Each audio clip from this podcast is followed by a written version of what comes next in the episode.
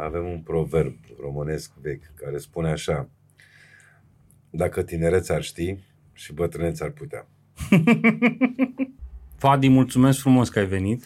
Mersi frumos pentru invitație, Rareș. Uh, mă simt onorat, mai ales că noi nu ne-am văzut fizic de uh, 10 ani. Așa e, astăzi. am trecut 10 ani. Uh, atunci ne-am întâlnit într-un proiect, uh, erai la început cu iCelebrity, uh-huh. un proiect cu Cristian Onețiu pe care l-ați început atunci.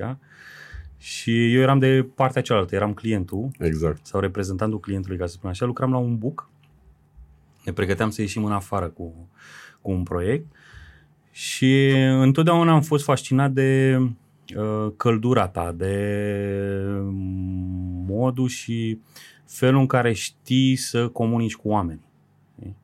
Și pentru un om de, de business uh, care a lucrat în Philip Morris, care a lucrat în companii uh, multinaționale și care întotdeauna a fost înconjurat de, de mulți oameni sau a avut un mm. lider, uh, mi-ai lăsat tot timpul zona asta de viață intimă a ta ascunsă, știi? N-ai, n-ai, n-ai dat-o decât într-o discuție uh, private. Și am zis, cred că primul om pe care îl chem și care știe marketing ca lumea de pe vremea noastră, ca să zic așa, mm-hmm. ca să nu vorbim mm-hmm. de digital și de șocul pe care l-am avut când, când din uh, hostesa îmbrăcată frumos a trebuit să trecem în zona de online, uh, să povestim un pic din călătoria ta, știi? de okay. unde ai venit tu, unde te-ai născut tu, cum numim noi în fața blocului sau în fața casei la mm-hmm, noi mm-hmm. și cum a fost călătoria ta până astăzi, știi? Până okay. la Fadi care îl vede lumea deci astăzi. Deci se iau de la începutul De la începutul începutului, da, okay. da, cu copilărie, Bun. cu tot. Mm-hmm. Bun, păi uh, ne întoarcem uh, în anii 70 că deja ne îndreptăm spre 50 de ani. Uh, tatăl meu este irachian de, irachian de origine, a venit să-și facă studiile în România, uh, medicina, cum se practica pe vremuri. Uh, mama mea e bucureșteancă, uh, s-au cunoscut uh, foarte repede după ce a ajuns tata în țară și a fost o mare dragoste între ei. Și uh, s-au căsătorit foarte repede și primul rezultat al căsătoriei am fost, uh, am fost eu după aia, la trei ani de zile, sora mea. Uh, ei erau ambii studenți, tata la medicină, mama la arte plastice și, practic, uh, eu am crescut în cămin regie, cum erau căminul de familie și pe vremuri și eu și sora mea am locuit în, nu mai știu numărul căminului, dar m-au dus ai mei la un moment dat să-mi zică, uite, acolo ai crescut. Eu regie o știam din partea cealaltă, după, după mulți ani și ani. Și, uh, practic, uh, acolo împingeau studenții căruciorul cu mine, am crescut printre ei, ăla era mediul în care, în care am crescut. Uh, tata și-a terminat studiile, a început să lucreze, situația în țară a început să se degradeze puțin spre anii 80, uh-huh. Mhm. Așa și nu știu cum se practica exact atunci partea asta de recrutare, dar știu că tata își trimitea CV-ul în mai multe țări, căutând un job, Uh, și încercând să ieșim puțin din țară și în situația care toată lumea o presimțea că nu o să fie foarte ok. Și a primit uh, întâmplător un job uh, în Algeria, așa, într-o zonă montană, la vreo 3 km de Maroc, unde lucrau foarte mulți ingineri minieri, da, care erau din foarte multe țări. Expați mulți. Și foarte mulți expați acolo. Erau, așa, erau foarte mulți ruși, francezi, erau multe și americani și așa mai departe.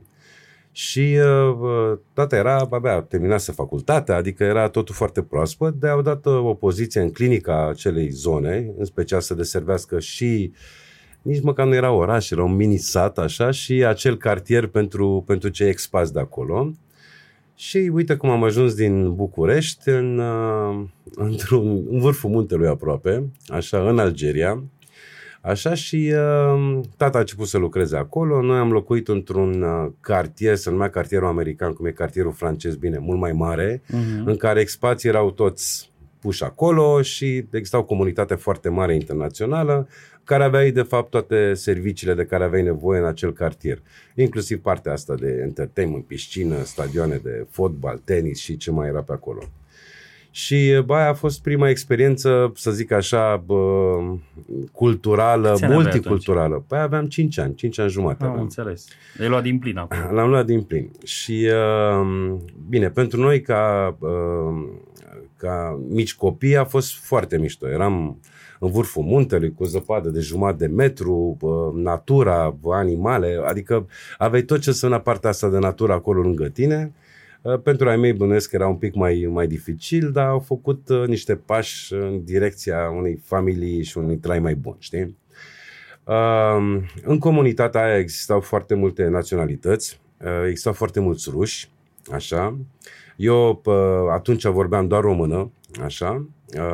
Acolo conta foarte mult și araba și franceza. Dar și unguri, și americani, și francezi, adică era într-adevăr o comunitate sau arab de alte naționalitate și tot așa. Uh, nevorbind limba arabă și așa mai departe, uh, era o problemă cu școala. Și atunci singura variantă era să te duci la școala satului, cum ar veni, știi? Și uh, atunci ai mei m-au dus să fiu ascultător, că aveam 5 ani jumate, nu mă calificam, sunt născut în martie și totdeauna jumătatea uh-huh. de an aia o pierzi. Așa să învăț puțin limba, limba arabă. Și uh, nu știu cât am stat în clasa întâi ca ascultător, cum se spunea atunci, cred că vreo 3 luni de zile, 4 luni de zile, aveam o capacitate din asta și am învățat și franceza și araba. Și atunci am, uh, profesoara de atunci a spus, a spus alor mei că ea ar vrea să mă treacă în clasa a doua. Direct. Și să nu mai fac din nou clasa întâi, că așa trebuia să fac. Uh-huh. Și așa am câștigat eu acel jumătate de an sau un an în, în viață. În, după aia contează că mai recuperat, uh, mai recuperat din el. Și am început viața, am început viața acolo, între timp am învățat și rusa. Gavarici Parăschi? Uh, Gavariu... Ploha, mă, Gavariu? Uh, Ploha, da, Gavariu, da. nu, adică rusa am învățat-o, nu știu niciodată să o scris, să o să citesc, dar jucând cu copiii și așa, uh-huh. a fost o copilărie pentru noi foarte mișto și tata a avut o situație financiară pentru că era o zonă defavorizată și mai departe, să plăteau niște salarii foarte ok. Adică am trăit o copilărie foarte tare atunci acolo.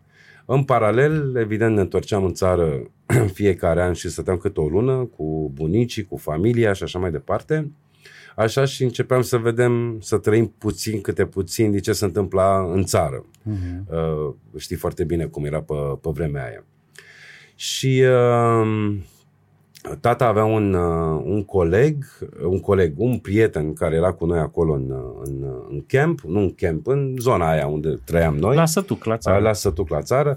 Bine, în Sătuc ăla, cum să zic, acel village american era cu niște case făcute de americani, aveai, cum să zic, super condiții, totul era la, cum să zic, la superlativ pentru vremurile alea. Adică inclusiv avea uscători din ala de haine care băgai haine, îți usca și scotea călcate pe vremea aia, știi? Așa, și uh, el își dorea foarte tare să-și facă specializarea. Și specializarea în ginecologie. Am uitat să spun că tata e medic. De fapt am spus că am învățat uh, uh-huh. medicina în România. Și uh, acel, uh, cum să zic, acel prieten de-al lui uh, i-a aranjat să, uh, cum să zic, să-și continue studiile în Budapesta, în Ungaria. Și uite, așa cum uh, după ce ne-am creat uh, comunitatea noastră, prietenii noștri și așa mai departe, uh, ne-am urcat în uh, mașina noastră, foarte frumos, ne-am strâns absolut toate lucrurile, cu bagaje puse în spate și bagaje puse peste mașină. Așa am luat uh, vaporul până în, uh, până în, uh, până în Sicilia și din Sicilia du-te în Italia și ia toată Italia, Viena și am ajuns în Budapesta. Uh, total altă cultură, total altă viață și așa mai departe. Ai și tata și început, școală, nu? da, am început și școala, am făcut școala acolo uh, Asta se întâmpla în 84. Uh, Am stat vreo 4 ani și ceva în Algeria.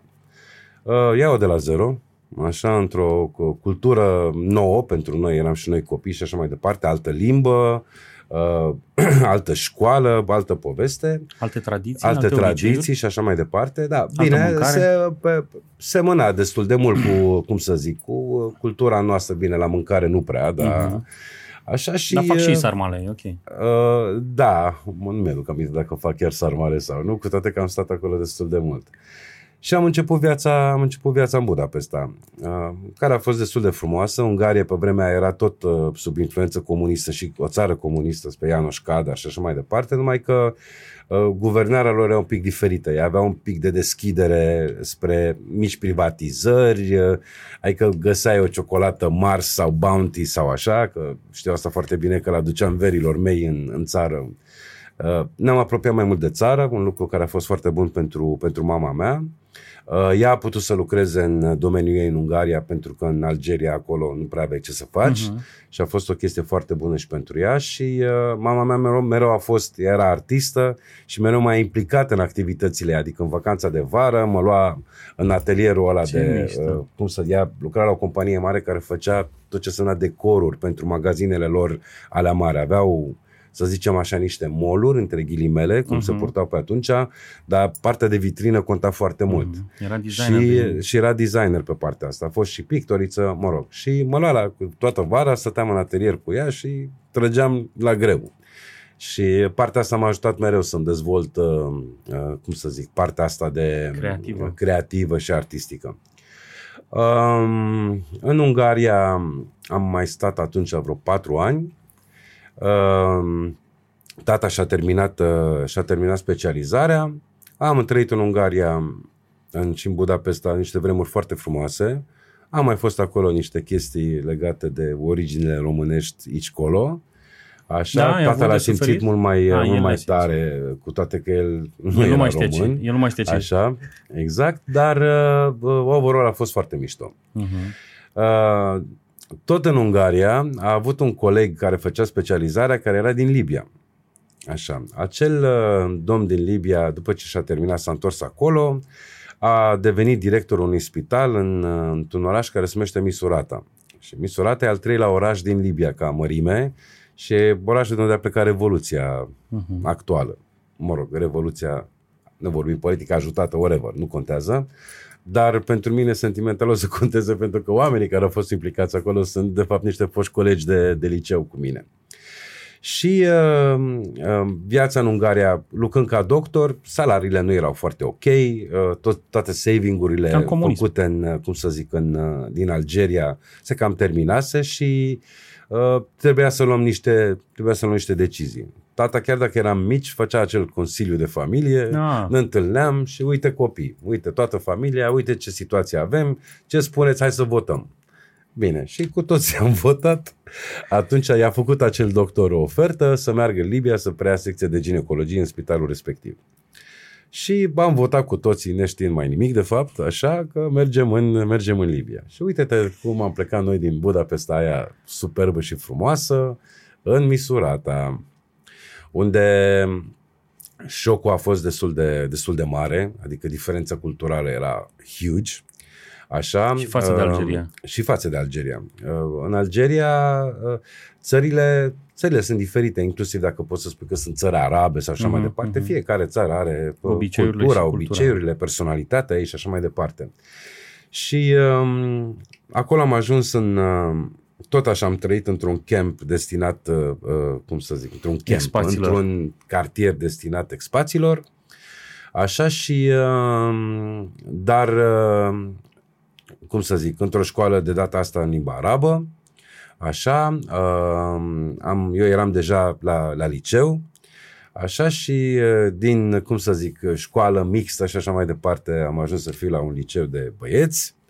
Așa, liceele pe vremea aia erau niște, uh, se numeau uh, baze militare, adică îți făceau trainingul militar în licee ca să poți să aperi să țara, să fii pregătit dacă se întâmplă, dacă se întâmplă păi ceva. se întâmpla și atunci. Și atunci am, uh, cum să zic, am avut parte și de trainingul ăsta de armată făcut de ei și așa mai departe, Caterinca Mare oricum. Așa și uh, Uh, din lipsa totală de activitățile pe care le aveam, să zic așa, în Budapesta și îți dai seama, și lipsa de prieteni, dute, casă nouă, vecini noi. Aclimatizarea Aclimatizarea în nouă, așa, adică știi cum e, ai obiectele tale, uh-huh. camera ta și așa mai departe, trebuie să te readaptezi la, uh-huh. asta a fost prima dată când am făcut, uh, de fapt nu, asta a fost a treia oară deja, la o vârstă destul de fragedă. Și uh, acolo, în, uh, acolo în cartierul ăla al nostru erau două terenuri de tenis, un perete din ăla de tenis așa și un teren de fotbal. Și uh, neavând ce face foarte tare, m-am apucat uh, serios de tenis.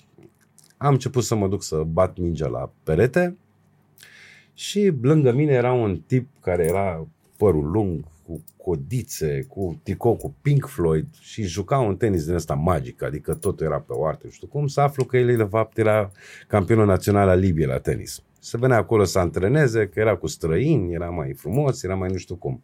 Și vine la la mine și mă întreabă, puștule, tu vrei să înveți tenis? Și zic, da, păi de asta sunt aici.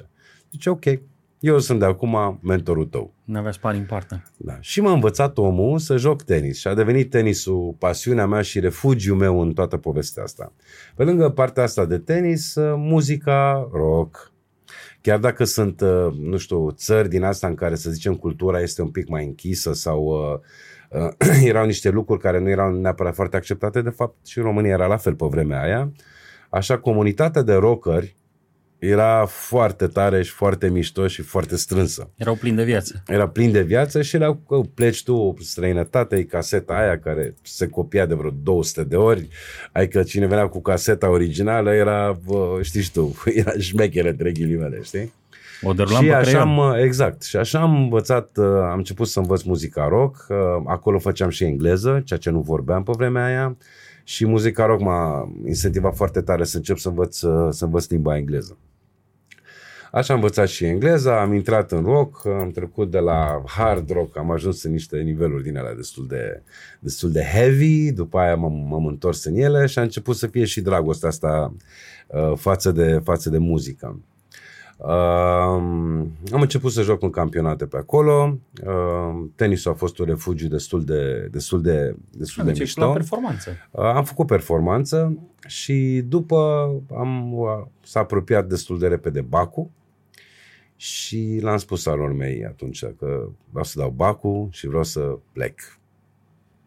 Nu mă interesează ce, cum, eu trebuie să plec. Uh, în mintea mea era că aș vrea să fac studiile în, uh, studiile în Ungaria, în Budapesta, pentru că acolo eram legat de prieteni, mai aveam găști. Ai prins adolescența acolo. Am prins adolescența și conta foarte mult pentru mine.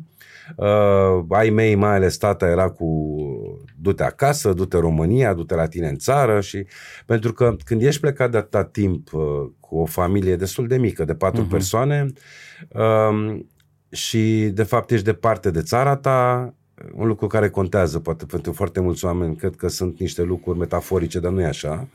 Așa, departe de familie și aici mă refer la rude, bunici, verișori, verișori și așa mai departe. Uh, Uh, cu verișorii din Irak nu prea am avut contact, că ea, săraci au fost numai în războaie, peste războaie și așa mai departe. Nu au avut norocul ăla în, în viață. Și atunci țara și familia extinsă, de fapt, era totul concentrat în aceste patru persoane. Uh-huh. Și eram foarte legați. Și părinții mei au dus mai departe, adică bă, și cultura de acasă, și limba românească, Uh, și tata pe partea lui și mama pe partea ei și așa mai departe. Adică au făcut un job destul de... Adică ne-am simțit în mica țărișoara noastră peste tot. Și atunci a fost momentul ăla în care eu vreau să mă desprind de această familie super unită, de această mică țărișoara noastră, știi? Uh, care a fost destul de tragic pentru ai mei, dar uh, ei simțeau că nu mă regăsesc aici unde eram și doreau să fac această plecare. Eu în țară nu vreau să mă întorc, pentru că imaginea mea era uh, destul de, cum să zic... Era de la 5 ani. Traumatizată. Nu era de la 5 ani, pentru că noi veneam în țară și stăteam. Uh-huh. Vacanțele ne petreceam aici. Și mergeam cu verișorii mei sau stăteam la cozi sau uh, stai era două ore după Cojac, uh, du-te cu tata la, uh, cum să zic, nu clubul diplomatic, la magazinul diplomatic să cumperi carne. Uh-huh. Adică erau niște lucruri total ciudate și așa mai departe. După aia, evident că le înțelegi. Sau cum era programul. Adică erau niște lucruri de care nu vrei să te apropii pe vremea da, aia. Da, da. Adică, da, poate am avut șansa să nu trăiesc din plin ce au trăit foarte mulți, Până în 90. Uh, uh, foarte mulți din familia mea sau prietenii mei actuali în anii, no, nu, în anii 80. 80, dar până în 90. Înainte de da. Revoluție, da. știi? Așa, și uh, de fapt uh, discuția asta este undeva în 92, pentru că eu atunci aveam 17 ani și ceva, căpătați, câștigasem acel an, Uh, de anul uh-huh. de mhm. ascultător. Și te-ai dus student Așa, la... și, uh, în Budapesta, nu? În Budapesta. Mama avea două surori care trăiau în, uh, în America. Așa, și ele îmi spuneau că ingineria genetică este, cum să zic, este viitorul. Și să aplică acolo, nu știu cum. Mi-am trimis acolo niște acte, dar n-am mai stat să aștept pe nimeni. Și m-am dus glonț în Budapesta. Budapesta, evident, aveam foarte mulți prieteni de familie și așa mai departe, adică și aveau oameni care să aibă grijă de mine. Așa, îmi doream să fac regie de film, în realitate. Așa, și în regia de film erau locuri foarte puține, erau, cum să zic, cumva rezervate ungurilor și uh, atunci când am văzut că nu merge cu regia de film, eu trăind uh, și îmi plăcea medicina, familie de doctor și așa mai departe. Știu cum era pe vremea aia, domnul doctor sus, domnul doctor jos. Era respectul pe care doctorului și așa mai departe. Uh, am zis că dau la, am zis că dau la medicină. Uh, indiferent că erai vorbitor de limbă maghiară, că vorbeam, așa, trebuia să te faci institutul ăla internațional de limbi de acolo, uh-huh. orice străin, pentru că dacă nu ești cetățean maghiar, trebuia să faci cum era și la noi, de uh-huh, fapt, știi? Uh-huh. Și atunci a, a trebuit să fac acel institut, pentru că te învață mai întâi limba maghiară uh, basic, Corect. așa, și după aia te duc pe secțiunea ta. Uh-huh. Adică dacă ești la medicină, pe limbaj medical, drept și așa mai departe. Și uh, pe vremea aia, adică bă, familia mea avea o situație financiară destul de bună, adică puteam să-mi permit să stau sau să trăiesc în, cum să zic, în apartamente închiriați așa mai departe, dar eu îmi doream să experimentez din plin studenția și viața de cămin.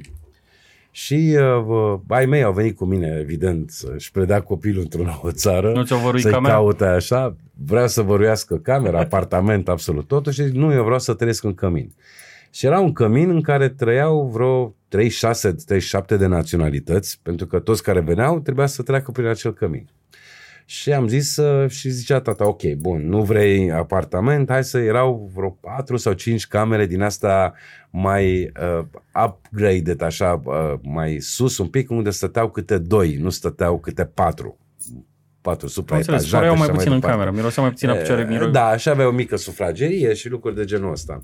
Eu nu că vreau să trăiesc uh, viața adevărată. Viața adevărată. Și, uh, Erai pe fan? Poftim, da, eram, eram pe mega fan, eram pe mega fan. Uh, o să-ți povestesc multe lucruri fani, că avem uh, aici, dar ne îndepărtăm un pic de business. Mă rog, ideea este că uh, m-am luat într-o cameră din asta cu patru supraetajate, cum am vrut eu, cu patru persoane și mi-au venit trei colegi din Cambodgia Așa, care a fost uh, foarte interesant cu ei timp de o lună, dar după aia n-am mai putut. Băieții se trezeau fiecare dimineață la 5 și făceau tai chi și tot felul de lucruri, mâncarea, nu știu cum era mai după aia am sunat și m-am rugat de ai mei să mă mute, că mai era un singur loc liber în așa, să mă duc în partea aia. Da, ideea este că a fost o experiență foarte, foarte tare și aia cred că și m-a definit, adică tot drumul ăsta, schimbările culturale și așa m-a făcut să fiu Uh, cum să zic, uh, foarte adaptabil și foarte deschis și uh, fără niciun, cum să zic... Um, Atașament? Nu, atașat am fost mereu de, uh-huh. adică și în Libia, indiferent cum a fost viața, Uh, acolo am plecat cu niște prietenii foarte, foarte tare, adică sunt oameni care vorbesc cu ei după 30 de ani. Ai știu să prețuiești mai bine conexiunea cu oamenii. Da, adică prietenia acolo era într-adevăr, adică își dă viața pentru tine un mhm, prieten. Uh-huh, adică uh, în țările astea sunt anumite lucruri și principii și valori care nu s-au schimbat. Adică prietenia, de exemplu, este extrem de importantă. Adică dacă tu erai prieten, ce mișto e tricoul tău, el se ridica și îl dădea jos și ți-l dădea. Uh-huh. Știi? Erau acolo mereu pentru tine. Și uh, familiile, uh, familia este, cum să zic, nucleul cel mai important pentru ei. Ei când își fac case și așa mai departe, își fac case unii lângă alții. Uh-huh. Adică e...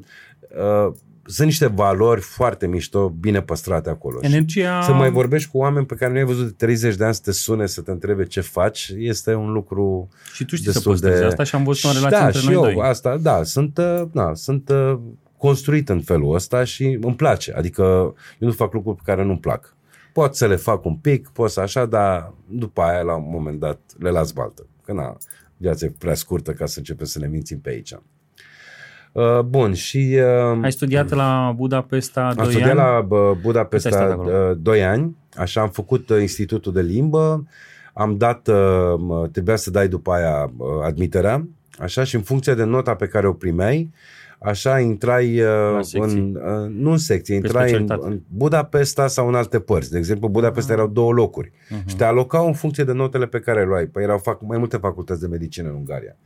Dar experiența în sine în căminul ăla a fost uh, foarte interesantă, pentru că acolo Uh, ieșeam, un, nu, când ieșeam noi într-un club, de exemplu, sau discotecă, când exista club pe vremea aia, eram uh, de toate culorile din lume și din toate naționalitățile și mai departe. Eram o familie mare, așa mixată, uh, fără resentimente, fără prejudecăți, fără absolut nimica, așa și în care am învățat foarte mulți unii despre alții. Și de fapt ne lega foarte tare pentru că aveam cam aceleași probleme.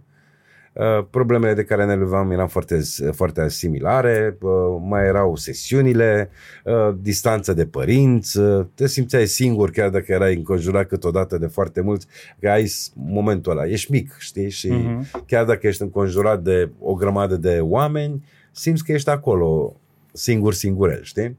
Și cu toții am trăit uh, partea asta, dar uh, acolo am început muzica, Acolo a fost uh, prima trupă pe care am făcut-o, o trupă rock. Crash se numea pe vremea aia și eram, eram eu, era un american, era un tunisian, mai era un polonez, mai era un ungur, adică asta era trupa noastră, cum era formată, știi? Partea asta internațională a fost foarte, foarte mișto. Și atunci am început să cânt eu pentru prima, prima dată.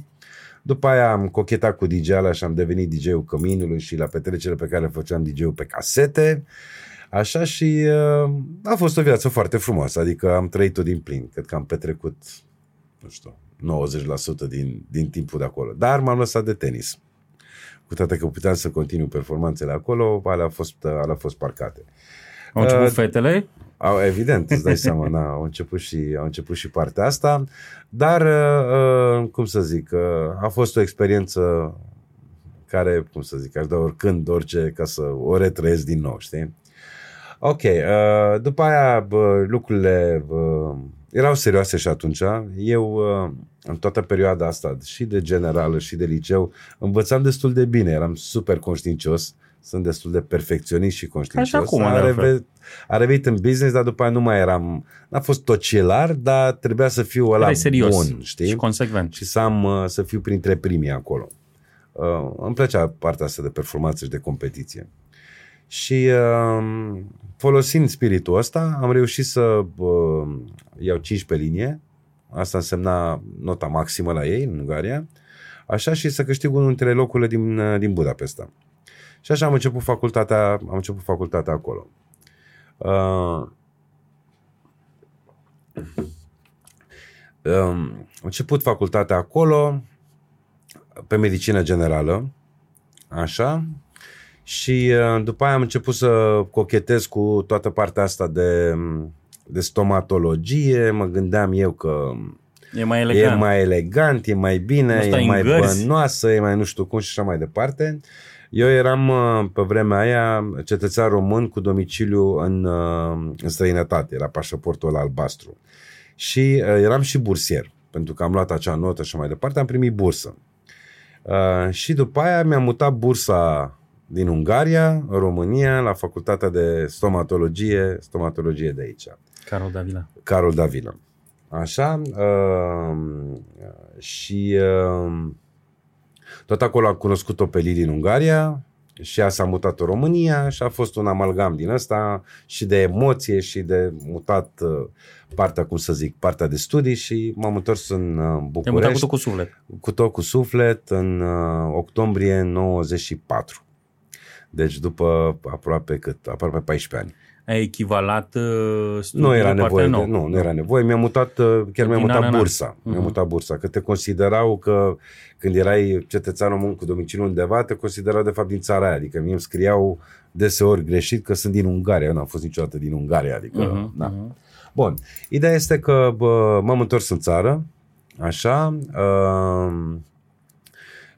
a fost, uh, a fost un mic șoc un pic, adică chiar dacă eram acasă, era o diferență destul de măricică între, nu știu, de 14 și București și așa mai departe. Nu neapărat din cauza asta, din cauza bă, nivelului unde trăiau oamenii ăia și unde eram noi pe aici, știi? Era mai jos. Așa și iau din nou de la... Aveam, na, evident, niște cunoștințe care erau mai mult prin, prin ai mei, părinții mei și prieteni de familie. A început din nou să creez iarăși casa ta, iarăși prietenii tăi, iarăși toată asta. Iar Mileu, iar, iar Bibi, Mileu, nu știu cum, dar, uh, dar erai acasă, erai în țara ta. Și asta face o mare, mare diferență. Adică um, țara și casa ta îți dă o, o liniște interioară fără Ai simțit să când te-ai reconectat normal, înapoi? Normal, normal. Uh-huh. Te-ai întors acasă, ești la tine în țară, ești mai... Chit că nu-ți plăcea ești, și ești aveai mai un standard safe, care... ești mai... Na, ești, e, e altfel, nu știu, e o senzație pe care nu știu cum să o spun. Dar uh, noi suntem înrădăcinați în țările noastre, Și te nu știu să simțeai spunem în și siguranță. dorul de țară și așa. Sunt lucruri adevărate, nu sunt uh, metafore, știi? Adică chiar m-am simțit și eram, te simți mai ok aici, mai, mai safe, mai protejat, mai... uh, Nu ești... În străinătate ești în străinătate, indiferent cum o dai, știi? Și eu trăisem, de fapt, în patru țări în toată perioada aia de 14 ani, știi? Dar în România Adică- erai român? În România era un român, sau te evident. vedeau prin prisma tatălui sau aveai și etichetă de genul Oamenii uh, era o confuzie generală, adică venit din Ungaria, uh, nume Fadi, nu știau de unde să mă ia și cum să mă ia, mulți mă credeau că sunt ungur, dar uh, știi cum e, întotdeauna trebuie să, uh, trebuie cum să zic, să le explici oamenilor și să nu ascunzi niște lucruri, adică în, în Ungaria nu era foarte ușor să fii român. Așa, dar în loc să te ascunzi, să te dai altceva, că puteam să mă dau o altă naționalitate foarte ușor. Mai ales prin prisma Nu, trebuie tatălui. să, trebuie să o înfrunți. Mhm. Și trebuie să le arăți oamenilor, de fapt, uh, cum sunt oamenii și, bă, ok, eu avem o percepție generală, da, dar uh, hai să ne împrietenim, chiar dacă sunt român, știi? Nu toți erau așa, evident, da, erau niște, erau niște, cum să zic, niște fricțiuni de genul ăsta. Țin minte că era, uh, era, cum să zic, campionatul mondial, asta a fost printre ultimele lucruri pe care le-am făcut acolo, care era în 94, înainte să mă mut, așa, și România juca, derupea pe vremea aia. Și bă, eram în căminul de medicină, că am continuat să stau în cămin pe acolo, așa, bă, foarte mișto și experiența asta de cămin pentru cine a trăit-o. Um, eram în, eram în anfiteatru din ăsta cu un televizor din ăla vechi mai mare, uh-huh. unde se, ne uitam la toate meciurile de acolo. Și uh, eram eu, evident, care țineam cu, cu România. cu România și uh, alte naționalități. Mulți arabi, uh, alte naționalități din asta care erau pe acolo, asiatice și mai erau, așa mai departe, și toți ungurii, colegii mei, care evident că țineau cu Argentina, Columbia și cu cine s-a mai jucat. Dar faza mișto e că după ce s-a făcut performanța și s-a făcut show-ul ăla, toată lumea s-a ridicat și a aplaudat, știi? Erau prieteni. Și mă felicitau pe mine, știi? Adică, na. Nu, noi eram prieteni zi de zi, dar când erau lucruri de genul ăsta de țară, atunci se întâmplau acele, cum să zic, mici rupturi, știi? Mhm. Uh, bun. Asta te-au întărit mai târziu? Ți-a da, dat mai normal, multă normal. rezistență? De, de ce să stai să zici că nu sunt de acolo sau că nu sunt de aici sau că... Te motivai, te motivau, da, normal, te încurajai, normal, îți dădeau o normal. altă doză. Ăsta sunt eu, uite care e țara mea, asta îmi văzuți prost, hai să arăt că dacă pot să-ți îți îmbunătățesc 5%, 20% sau 100% o să o fac, adică nu mă încăi niciodată. Și eu cred că e doar o problemă din asta de imagine la care trebuie să lucrăm cu toții. De fapt, este o problemă de marketing și de imagine, că vorbim acum, care trebuie să fie la nivelul unui entități, care este guvernul, unde trebuie să lucreze la toate lucrurile astea. Și sunt foarte mulți oameni care pot să ajute, cred, la, la partea asta. Dar ne mândrim cu ceea ce suntem și nu fugim de ceea ce suntem. Ai terminat Carol Davila, Am terminat după aia Carol Davila. ai profesat ca medic stomatolog. Uh, Ai- da, te-ai dus Da, în la timpul scaun? facultății, în timpul facultății uh, am lucrat și mai multe, am început să lucrez de fapt, așa. Uh, Ai fost actor o perioadă, nu? Sau ai jucat în filme? da, Cu am, Ken Tycost? am, am, da, am, am, am făcut și partea asta, deci uh, am fost uh, cumva recrutat, să spun, nu recrutat, uh, da, recrutat de un domn uh, care se numea domnul Carol, era unii dintre vechii scouteri de pe vremea, uh, cum să zic, industriei de film al lui Ceaușescu și eram în stație de tramvai, așa, și a venit la mine și mi-a zis că lui îi place de mine și dacă vreau, uh, mă duce să, cum să zic, uh, la niște castinguri, așa și poate găsesc niște roluri în filme, în reclame și nu știu cum. Și așa și făcut domnul ăla. M-a luat de mânuță, așa și m-a dus la Domino Film, care exista pe vremuri, uh, la Castel Film, așa și am început să, uh, a început să mă cheme la casting și am început să iau niște castinguri. și am uh, jucat mai multe roluri în, uh, în diverse reclame, în filme documentare pentru tot felul de branduri. Am fost și cascador la Beowulf uh, al lui Lambert. Îi făceam Aikido pe vremea aia. A fost, o, mă rog, o treagă poveste să povestesc altă dată. Dar am ajuns să mă ia cei uh, americani uh, ca, ca ca virgulă cascador acolo în filmul respectiv și tot felul de roluri de astea mici în toate filmele americane alea ieftine care se trăgeau pe aici. Eram ba polițist, ba hoț, ba tot felul de lucruri. Și a făcut și câteva reclame. A fost o perioadă foarte interesantă, se făcea foarte mulți bani pentru nivelul nostru de studenți pe vremea aia. Și în paralel am lucrat pentru Medica 3M, erau o companie din Cluj, a unor oameni foarte frumoși și foarte mișto, așa, uh, care m-au văzut la o expoziție, așa, și m-au întrebat dacă nu vreau să-i reprezint în, uh, pe, București. în, pe București. Și ei erau uh, importatori și distribuitori de produse 3M pe partea stomatologică. Ustensile mai mult și tot ce uh, Erau pe vremea aia, nu știu dacă ți minte, lămpile alea uh-huh, UV uh-huh. și așa, alea erau mare vogă, asta era, să zic așa, produsul Erau tractorul, star, tractorul, așa, de tractorul de vânzare și erau multe alte produse, uh-huh. evident așa de protetică dentară și partea asta de estetică, compozitele pentru că pentru lămpile respective și tot așa, iar septodontul, care era o altă divizie a lor, era pentru tratamentele dentare, tratamente de canal și așa mai departe. Și a fost și reprezentat a, medical? Pe București. Pe medical București. pe București, medical pe București, trebuia să fac vânzări și promovare. Asta era habar n-aveam cu ce să mănâncă. Ți-a venit poveste. ușor după ce ai crescut cu un mindset de medic să te transformi în vânzător? Îți era natural? Pentru mine atunci uh, povestea asta cu tremur era o chestie, consideram eu cel puțin naturală, pentru că eu fac medicină, intru în contact cu doctori, încep să văd cum e cu materialele, adică era o chestie naturală. Știai produsele. Da, știam produsele și era o chestie naturală pentru, uh-huh. pentru meseria pe care o fac și să câștig încă un ban, că na, toți și mânceam și așa mai departe. Nu, aveam mașina mea. Nu aveam mașină, foloseam mașina mea și uh, foarte interesant a fost după aia să vezi intuitiv cum am făcut niște lucruri pe care habar n-aveam de ele. Și după aia țineam eu cursuri despre ele sau am făcut cursuri despre acest lucru. Uh, primul rând, uh, ok, pe vremea aia n-aveam nimic, aveam nici pager n-aveam pe vremea aia, încă. Ah, dar era telefonul, era telefonul fix și era cea mai tare unealta ta și la revedere, știi? Și atunci bă, a trebuit să, bă, ok, am, am de vândut niște produse, am de distribuit niște produse. Hai să vedem care e universul. Cum găsești universul respectiv? Cum te duci la asociații n-aveam de medici? Waze, n-aveam Google. N-aveam Waze, n-aveam nimic. Google, n-aveam nimic, știi? Da. Aveam doar, bă, cum să zic, dorința aia de a face. Și după aia mi-am dat seama că intuitiv am creat universul luând informații de la secretariatul facultății, de la Asociația Medicilor Stomatologi și așa mai departe și am făcut o bază de date de adrese pe care le-am părțit pe harta Bucureștiului și am început să-mi creez rute. Habar n-aveam de routing, habar n-aveam de planning, habar n-aveam de nimica. Așa, și după aia am început să mă duc Știi, așa, dai bună ziua. Mașina, să dai bună ziua, knock, knock, cine ești tu, ce faci copile, uite că sunt asta, sunt asta, sunt asta, scoteai lampa aia că era mândria ta, așa și după aia începeai să le vinzi uh, produse adiacente, știi?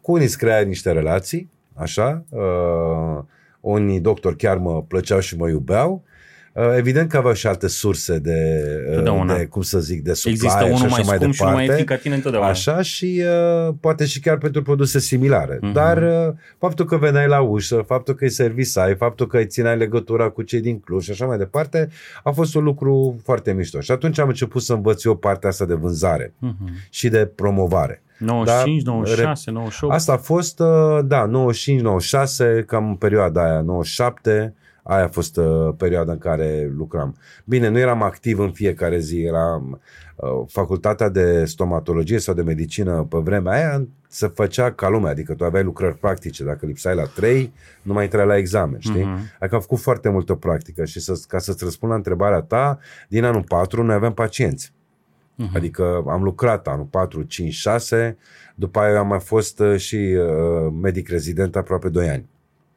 înainte să mă las de pe ortodonție, știi? Adică am pus mâna pe pacienți, am lucrat, am învățat, adică nu... Am avut mâinile în, în lucru, să spun așa. Uh, și Tata între... mulțumit de tine la momentul ăla? Uh, da, da, da.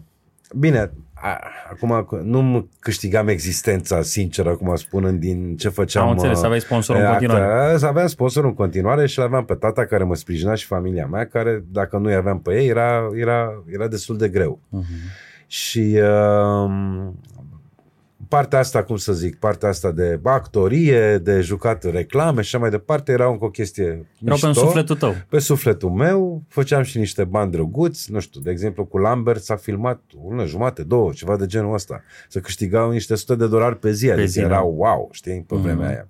Rezistai un an după o lună de asta. Exista, exact, exact. Și uh, la urmă urmei uh, mi-am făcut treaba așa, mi-am făcut, uh, cum să zic, parte de facultate, Până a venit un moment în care am aflat că voi deveni tată.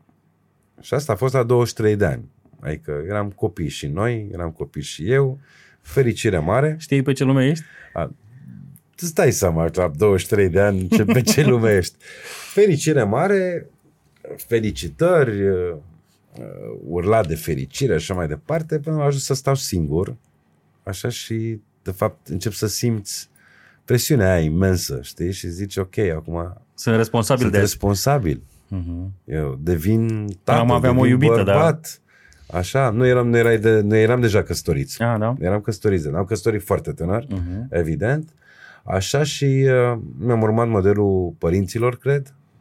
Eu am fost făcut la 22 de ani, adică uh-huh. relația cu ai mei întotdeauna a fost mai mult o relație de, de prietenie, prietenie, știi? Am fost foarte apropiați ca vârstă. Și uh, când am stat singur să mă gândesc, ok, acum sunt tată, devin responsabil, nu mai pot să stau să trimitem bani și așa mai departe, acum trebuie să fiu eu ăla care să mă țin pe picioare. Și atunci m-am gândit ce pot să fac. Și m-am hotărât să-mi iau un job. Și e o ușoară panică acolo, îți dai seama. Așa? Ce știu eu să fac în afară Ce știu eu să fac și cum o să fiu eu când vine fica mea peste, peste A, șapte luni. Asta, și așa mai departe, da, uh-huh. adică cum o să fiu eu atunci, știi? Și uh, mi-am dat seama că tot ce făceam era, erau joburi care vin și pleacă și așa mai departe, nu era nimica, era oportunist într-adevăr. Așa și m-am hotărât să-mi caut un job. Și așa ai ajuns la Philip Morris. Și așa am ajuns la Philip Morris pentru că era un job de seară, uh-huh. era job de promoter, uh, Începea programul la 6, se termina la 2. Merge cu hostesele în club. Exact. Am prins și eu asta când eram la British American Tobacco, cred că tot în perioada aia. Um, zona aia în care te întorci la 3-4 dimineața acasă și când te întreabă lumea de ce te-am uh, fete în mașină, tu spui vin de la muncă. Exact, exact.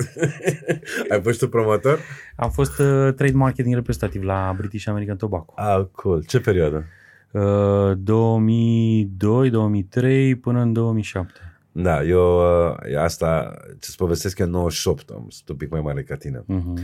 Uh, bine, uh, partea frumoasă cu corporațiile a fost întotdeauna când l-am prins la începuturi.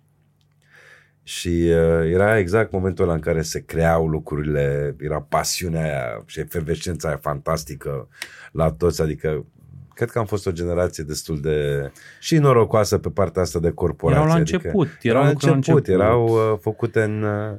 Uh, cu foarte mult suflet și cu De-abia foarte multă învățam pasiune. ce înseamnă ținută business, uh-huh, mi-aduc aminte uh-huh. la vremurile alea și Coca-Cola și toate companiile, când îi chemau la, la ședințe, când le dădeau camera la hotel, le dădeau și fracul sau costumul, știi cum se îmbrace a doua zi, ca să nu mai vină îmbrăcați ca la... Adică ei au făcut educație cu noi în anii 90. Da, da, da. da, da cu da, ei, evident, cu în aceste companii, evident. am învățat noi structura de a și bugetarea. Uh-huh, uh-huh. De acolo am învățat marketing, de acolo am învățat partea asta de tot ce înseamnă, uh, cum să spun eu, uh, standard ne-au adus ceea ce noi nu aveam și nici acum nu avem în marea parte în în, în egală măsură, eu cred că companiile de atunci, cu generația noastră, au beneficiat foarte mult și de entuziasmul pe care îl aveam, uh, cu, uh, cu, au beneficiat de pasiunea pe care o puneam în ceea ce făceam.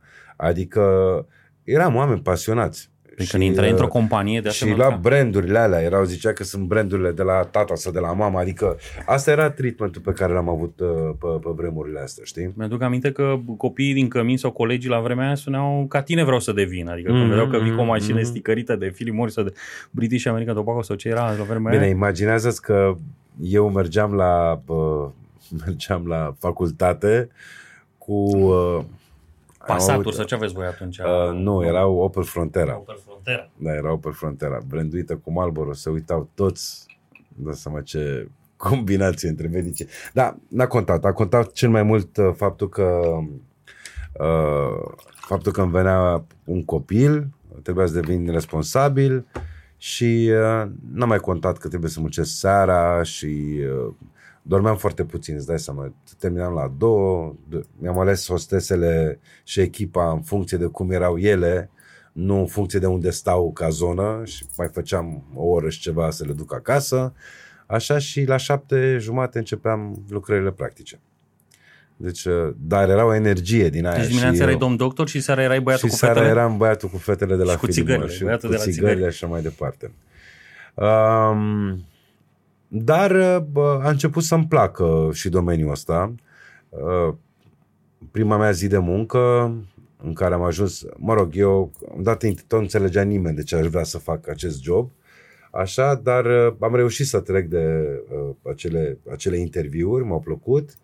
Mi-am asumat că rămân minim 2 ani de zile pe poziția respectivă și așa am intrat în, uh, în, în mediul ăsta cu Philip Morris. Dar uh, uh, partea... Uh, stai că nici nu mai știu ce vreau să spun.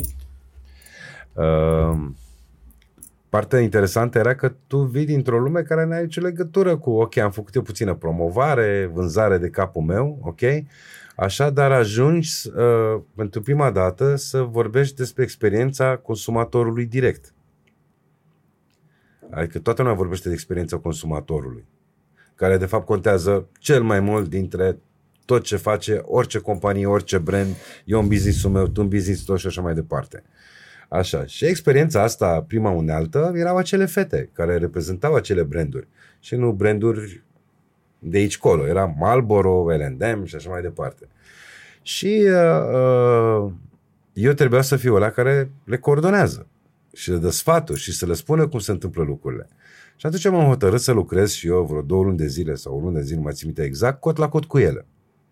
Să văd ce experimentează și despre ce este vorba când te duci la un client. Uh-huh. Că știi și tu, le trimiteam pe ele, du-te, schimbă, Învățam ăsta poezia. e targetul, învață Le învățam poezia, poezia. ăsta e brandul, niște training-uri și așa mai departe. Dar când ești acolo în față, cum e? Rară și jur, aveam pachetele alea, cum se puneau aici, unul aici Cu și blister, așa, cu nu știu ce. așa. Nu aveam blistere pe vremea, nu existau. Trebuia să le ții blistere, erau degetele tale, știi? Mhm. Așa și, Și brichetele în m-am- buzunar. M-am dus la prima masă, așa să fac Te-ai bâlbâit eu. direct. Deci așa făceam una. Așa făceam una. Înțelegi? Deci nu e ușor. Și am făcut fetele alea și așa mai departe pe vremurile alea și... uh, De asta ce-am întrebam, făcut unde noi- medicul din tine trece vânzător? Da, trece, a trecut în vânzător și uh, partea de, uh, cum să zic, partea asta de promovare. După aia, în echipa a devenit o școală întreagă de cum știi să vinzi, uh, să elimini uh, obiecții, să manipulezi un pic. Dar nu erau cursuri O de părere. persoasiune, nici acum nu sunt școli de vânzări adevărate, cap-coadă, să ai Am uh, training on dezvoltat the niște job, știi? cursuri care erau făcute strict din experiență. Mhm. Am niște cursuri făcute care sunt strict din experiență, care au ajutat foarte multe generații în, uh, în, echipele, de, în echipele de promo, știi? Pentru că este real life, e de acolo. Așa, și după aia încep să înveți. Dacă lucrezi și faci chestia asta uh, personal, evident, ți era rușine dacă te vede vreun pacient sau ceva de genul ăsta, dar trebuie să o, trebuie să o faci. Um, și după aia am, m-am, m-am dezvoltat foarte tare, s-a dezvoltat echipa mea foarte tare, aveau rezultate super, super șmechere. Uh, discutam o mașină, știi că stai 8 ore, nu vorbim de cum e să fii 8 Mhm. ore non-stop cu patru femei, dar uh, se discutau și partea asta. Obiecții, nu știu, nu vreau să schimb sau nu vreau să-ți dau sau am problemele astea sau cum Sau să jigniri iei, sau cum abordări să pe care le aveau. scanezi un client, cum să-ți faci deja 50% de informații până să ajungi la el la masă, Mhm. cum să-l abordezi, ce tonalitate de voci. Adică este o întreagă, un întreg proces sau o întreagă artă în toată Corect, povestea e o asta. artă. Și care te folosește de a schimba un pachet de țigări într-un bar, așa, sau după aia a negocia niște business-uri sau ați prezenta niște lucruri și așa mai departe. Mulți oameni au ajuns în, uh, din echipele alea să fie oameni de business, Antreprenori. oameni de succes așa, Mhm. sau antreprenori. Sau să lucreze în niște poziții mari la alte, la alte companii. Ok, uh, deci aici stă cu Philip Morrisu, uh, după aia am început să avansez, Ai condus departamentul, nu la un moment dat? Erai în... la un moment dat, da. După aia l-am preluat, l-am preluat cu totul. Am, aj- am fost supervisor pe sudul țării. Așa și după aia am devenit uh, uh, național, unde aveam uh, uh, cum să zic, responsabilitate de tot ce însemna uh, uh imaginea în Horeca, branding-ul, vânzările, distribuția, pe Horeca? promoțiile. N-aveai da. și convenience grocery. Nu, nu. Doar Horeca. Doar Horeca. Uh-huh. Doar Horeca. Este un blestem al tot cu cârciumle. Da, este, se duce și se întoarce. Și partea de tot ce se la promoție și tot ce era un departament de 130 de oameni pe, pe vremea aia. Așa și partea de evenimente, care era un, un lucru important. Adică tot ce înseamnă promotion uh, și promotion înseamnă promoție, este cum intri în contact cu consumatorul, cum vigil, switch și așa mai departe. Și partea de evenimente a folosit enorm de mult uh, partea asta de Philip Morris, după aia a folosit și uh, partea de Brown Forman. Uh, Philip Morris a fost o călătorie de 8 ani. Uh, cred că am făcut uh, lucruri spectaculoase. Erai tată de fată de acum. Eram și tată, eram și tată de fată. Așa, fica mea s-a născut în, uh, s-a născut în 99 Uh, nu știu, mai vrei să-ți povestesc din perioada aia dacă ai ceva Nu, care... cât a fost ca și cultură din mediile unde ai fost și ce a însemnat pentru tine multinaționala, ca și educație, ca și spirit, uh, ca și Morris a conștientizare. fost, uh, a fost o școală fantastică. Așa, s-au, uh, s-au investit mult timp și efort din partea lor și bani uh, pentru, uh, pentru dezvoltarea noastră profesională, câteodată și personală. Așa, adică s-au făcut foarte multe cursuri, uh, adică sistemul Philip Morris și uh, școala Philip Morris este într-adevăr una super, super, super tare. Pentru că eu în tabăra el altă, în, film, mm-hmm. în uh, British American Tobacco, am trăit ce înseamnă structură, bugete mari, da, da, evident. lansările la care le-am făcut săptămână de săptămână, produse noi, cum s-a schimbat piața de la produsele, cum au început, că dinamica asta de consumator, și la un moment dat, cred că și la tine ca și la mine, am avut și conștientizarea aia asta că ce fac eu pe comunitate, că eu îi învăț să facă ceva rău, fumeză. Fumează bă, clienții mei. Chiar că eram foarte bun, aveam un share of voice pe da. zona mea de 60-80% sau whatever și la un moment dat spun, stai că nu mai vreau asta, că eu nu fac lucruri bune, vreau să fac ceva altfel, știi? Adică simți și uneori, știi, și zona asta de... Bine, la mine, la mine a fost, a fost și zona asta, am făcut, am făcut tabaco sau țigări, după aia am făcut spiritoase. Ai stat câți ani ai stat la spiritoase? La spiritoase șapte ani, șapte ani și ceva și la Philip Morris opt ani. Ca și country manager, nu te-ai dus direct country la... manager, Ai da. plecat de la Philip Morris direct la ei? Te-au recrutat ei? Te-ai dus tu? Uh, nu, m-au recrutat ei.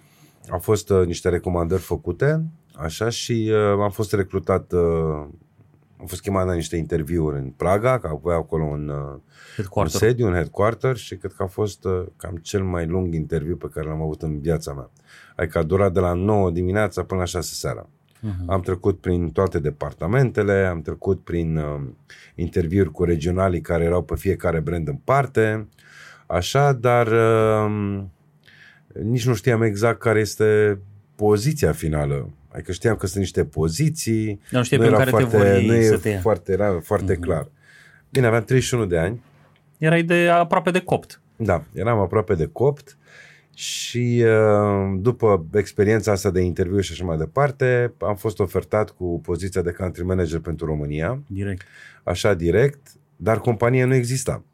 Nu era SRL, nu era nimic în România. Nu exista absolut nimic, uh-huh. pentru că uh, Brown Forman pe modelul lor internațional distribuia produsele prin Elai Domec. Uh-huh. Elai Domec a fost cumpărat de Pernod Ricard. Pernod Ricard, știu. Și odată ce a fost cumpărat de Pernod Ricard, toate, toată rețeaua de existență acolo. și așa mai de existentă pe vremea aia, așa, a dispărut. Uh-huh. Și atunci Brown Forman trebuia să-și creeze un alt model de business.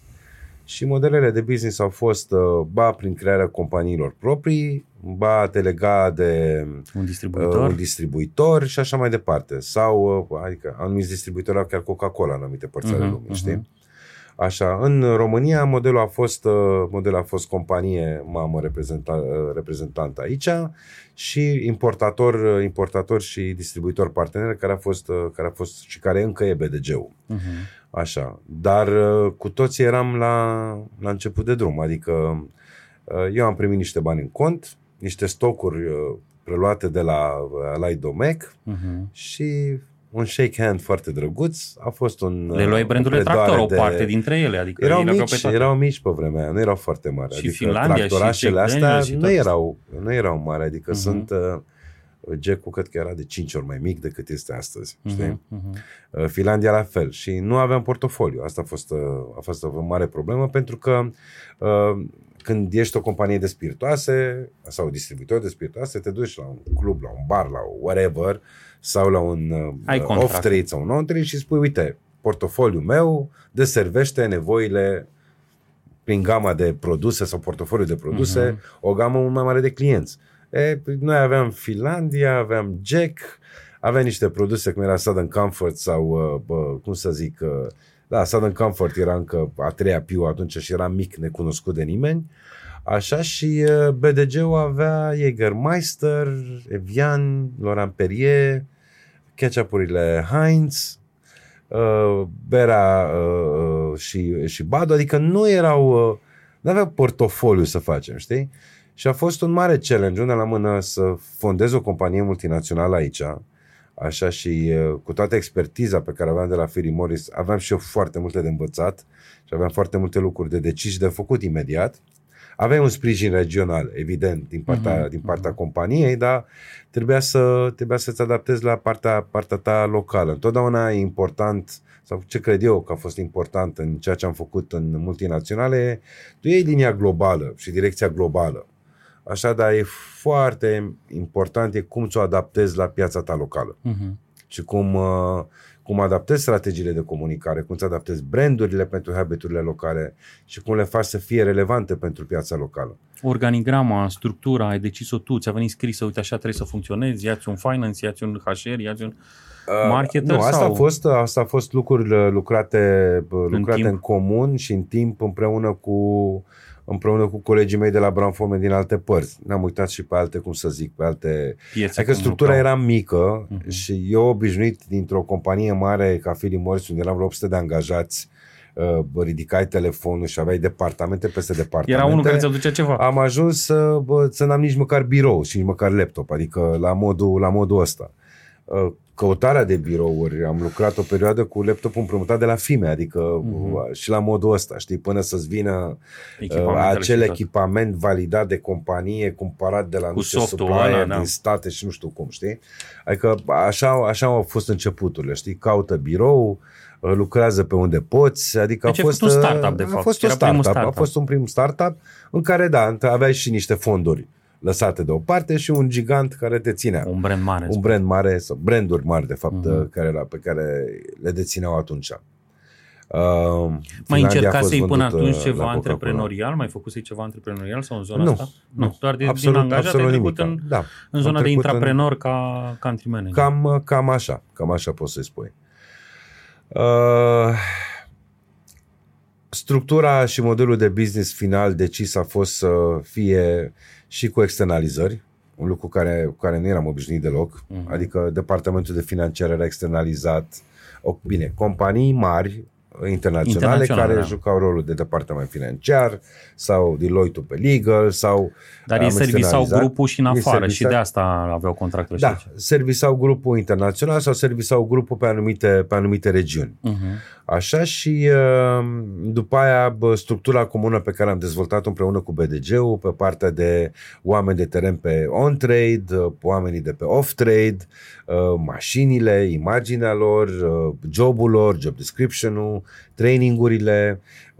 Bine, noi venisem cu un bagaj destul de mare de, de experiență și de informații. Adică eu veneam din Philip Morris, ei au fost uh, uh, oamenii care au creat Red Bull și l-au făcut uh, Dumnezeu în România. Adică aveam niște huge success story-uri și Împreună. o grămadă de credibilitate în piață. Ok? Bine, a tu fost... veneai cu uh, structură și ei veneau cu canalul de vânzare, cu piața care au reușit no, să o facă. Da, și cu canalul de vânzare, dar contează foarte mult relațiile pe care le ai. Uh-huh. Pentru că în timpul ăsta bă, am legat o grămadă de relații cu foarte mulți, uh, cum să zic, owner de, de business-uri de Horeca, am legat prietenii, uh, am fost unii pentru alții, ne-am ajutat în timp, uh-huh. că nu este numai relația asta sponsor, vin, îți dau niște bani și ești obligat să faci, să facem mai mulți bani împreună, nici nu contează. Eu când am intrat în Philip Morris în primele trei luni de zile, m-am băgat în niște traininguri intensive și am făcut uh, sales skills, presentation skills, negotiation skills, skills peste skills peste skills. Și era bă, rețeta aia clasică, ca să o scurtez acum, vin la tine, ne căutăm care sunt beneficiile, nevoile, le-am identificat, l-am pus acolo. Interesul comun. Interesul comun, hai să facem un deal win-win, toată lumea să fie fericită. E, până m-am așezat cu primul patron de Horeca. Alți oameni.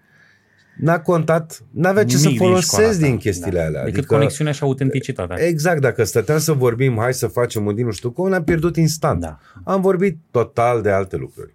Mi-am dat seama că trebuie să vorbim de uh, pasiuni comune, despre fotbal, despre muzică, despre ce vrei tu, așa, și după aia putem să vorbim despre business, să vedem și uh, abordarea este total diferită. Deci dacă vrei să faci uh, business în Horeca, Horeca sunt uh, uh, E altă lume. sunt alți alien. Sunt Da. alien, Au e alt altă cuvânt, lume, au e alt altă cuvânt, e conexiune. total altă diferită. Așa e foarte diferită. Și mi-a dat seama că, de fapt, trebuie să te adaptezi și nu funcționează ce înveți tu, doc, în cursurile respective, că altfel ți-ai fi pierdut absolut totul. Și mulți au încercat să-și implementeze cursurile, îți dau foarte multe informații și trainingurile uh, care îți intră în, uh, intră în tine, unele rămân în subconștientul tot și așa mai departe, dar trebuie să știi cum să le folosești. Folosite ca la carte, niciodată nu sunt bune trebuie să iei exact ce e bine și ce e bun din ceea ce ai învățat în trainingul respectiv. Că altfel nu Și nu există asta- rețeta. Uneori înțelegi Perfectă, sau nu, știi? știi? cum e, că bă, de multe ori când mergem la școală avem aceiași profesori. Numai că în timp, Corect, dacă punem corect. acelea semințe, undeva dau rod, în altă parte nu. Corect, corect, de acord cu tine. Și tu ai mai avut colegi și la Filimori și în alte părți, dar nu s-a prins Mhm, la fel de mhm. ei sau au avut poate acela star sau mai bun sau Da, depinde da. de, de moment. E și, bă, nu știu, și energia noastră și gândurile noastre și bă, tot ce facem noi.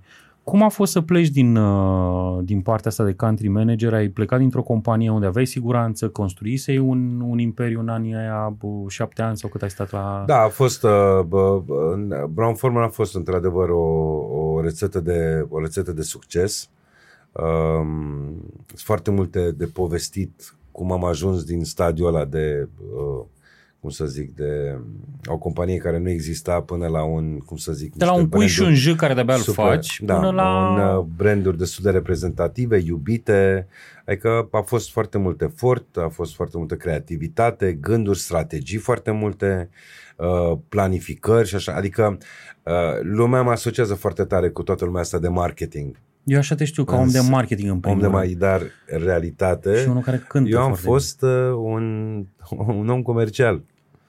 Eu n-am fost niciodată brand manager sau marketing manager. bine. Mhm. Dar uh, am știut cum să folosesc marketingul, poate nu sunt foarte modest acum, am, f- ca un shortcut către vânzări, ca un shortcut căt- către sufletul și inimile consumatorilor. Mhm. Adică aia e unealtă cea mai puternică, dar uh, poți să o cheltuiești, să folosești foarte mulți bani, să ai niște căi clasice sau să fie unealtă foarte, foarte, foarte importantă. Adică noi neavând atunci portofoliu, neavând uh, puterea concurenței, pentru că nu avem nici bugetele alea, lumea că dacă avem foarte multe bugete, nu. Noi le îmbrăcam foarte frumos, noi le executam foarte mișto, noi eram, lucram foarte aspirațional. Despre asta era vorba, dar asta nu înseamnă, nu înseamnă să ai foarte, nu banii mulți fac diferența, ci uh, creativitatea, uh, inovația, uh, strategiile underdog pe care le folosești. Știi? Și realitatea produsului pe care îl vinzi, de fapt, sănătatea exact, lui, Exact. aia aduce energia din, Mhm, ce e cre- mhm. din ce e creat produsul, în primul rând, și energia cu care e făcut, e construit. De acolo pleacă către piață. Că degeaba fac cel mai bun marketing și am cei mai mulți bani, s-ar putea să nu validez. Și asta văd acum și în comunicarea pe care o aveți voi acum. E și șocul pe care l-am avut eu în anii, bă, după ce am trecut din uh, trade marketing, unde foloseam hostesa și deodată toată comunicarea trebuia să o facem în, în online. Da. Și să înveți ce înseamnă aia conversii, să vezi ce înseamnă bă, că a apărut Facebook între timp sau a apărut... uh, Dar brandurile, brandurile gigantice din ziua de astăzi au crescut cu ce făceam noi pe vremuri. Corect, corect. corect. Online-ul ăla, e, știi cu ce au crescut? Pe emoție. Atașamentul față de brand. Emoție. Da, emoția pe care o Emoția este... Așa am crescut noi toate brandurile. Emoția de a avea acel pachet de țigări pe masă sau acea sticlă pe masă. Sau, adică noi, noi suntem plini de branduri. Și dacă te gândești și tu de ce îți alegi niște branduri sau eu, și noi suntem consumatori și ne alegem aceste lucruri prin, prin emoție. Sau, uh, sau să hrănim ego Sau hrănim ego-ul luând niște valori ale brandurilor respective pe care ni le, scuze, ni le asumăm că Corect. sunt ale noastre. Corect. Sau sunt ale noastre și se pupă. Știi? Adică, da. sunt bine, aliniate. știi foarte bine cum să fac uh, aceste strategii și aceste lucruri, știi? Deci, uh, da, hai că am zis foarte multe, să vedem unde revenim la, la calea aia. Ai uh, plecat de acolo și ai început direct niște proiecte noi? Da, uh, în, în linia asta de corporații, tu poți să uh, ai că calea ta de a te dezvolta e să ieși din țară, să preiei un drum de expat. Am avut această ocazie cu Orientul Mijlociu și Africa. Uh, n-am vrut-o, uh, n-am luat calea asta de expat, nu și-a dorit nici familia, atunci această cale așa și atunci am rămas aici. Și atunci lucrurile tale să, adică poți să rămâi pe poziția respectivă, dacă îți faci treaba și așa mai departe, foarte, foarte bine. Ai avantaje foarte mari dacă ești uh, GM unei companii, așa, uh, de la avantaje financiare, la uh, pachet, la oameni care sunt pe lângă tine și tot așa. Jurnaliști de presă statut, care vin Și statut în societate și adică, da, da. când ești na, într-o poziție în asta mare și mai ești și bani pe mână, ai foarte mulți oameni care sunt uh, în jurul tău și te iubesc. Așa, uh, important e cine a rămas să te iubească de după. Slavă Domnului, m-a iubit foarte multă lume și după ce n-am avut acei, acei buget, acele bugete. Dar uh, la un moment dat trebuie să te gândești, ok, eu ce fac pentru mine? Ori accept să rămân angajat, așa, am colegi care au ajuns foarte departe în companiile multinaționale, au făcut bani foarte mulți și așa mai departe, pur și simplu avansând ok? Alții care sunt în poziții similare inclusiv astăzi. Deci e o decizie uh, pe care vei să o iei. Sau o iei pe drumul ăsta, uh, cum să zic, nebătătorit sau bătătorit, așa, care este antreprenoriatul.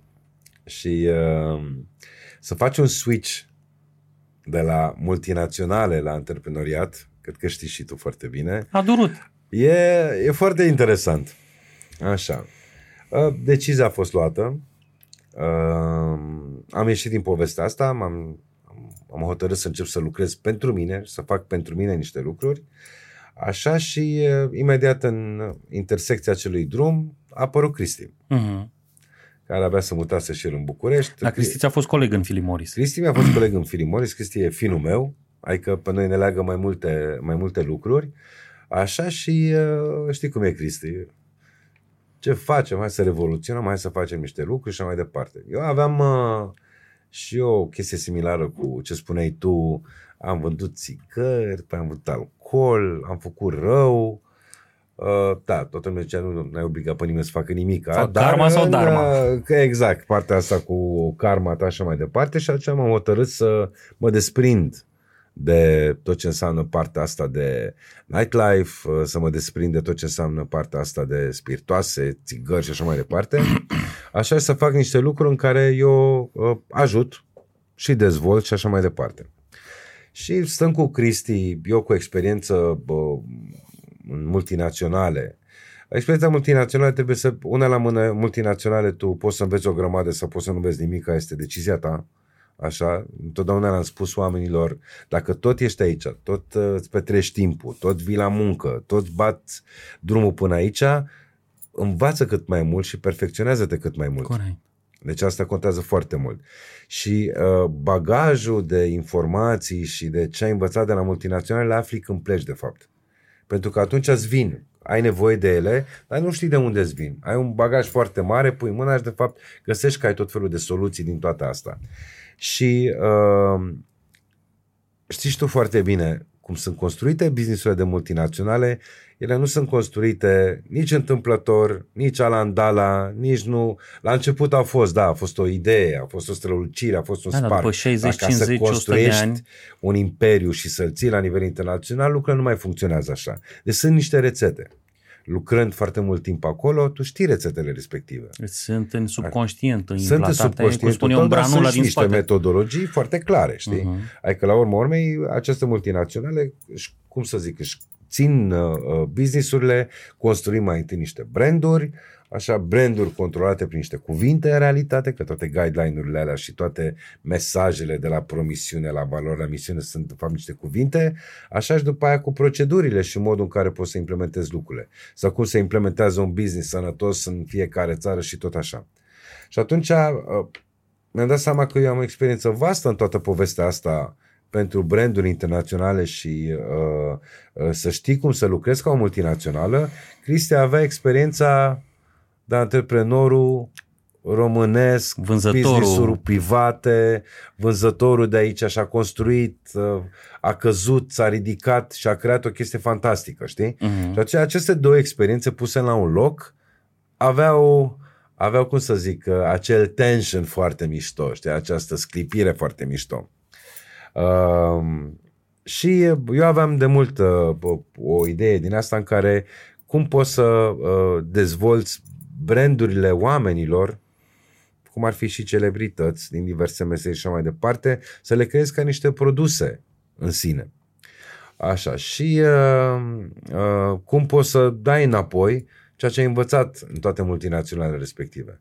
Că și Cristi era curios cum să... El știa tot felul de lucruri învățate din experiența lui sau făcând uh, uh contact cu tot felul de antreprenori internaționali sau nu. Uh-huh. El lucrând și cu companii din asta, de, pe partea asta de uh, produse bio și așa mai departe la nivel internațional.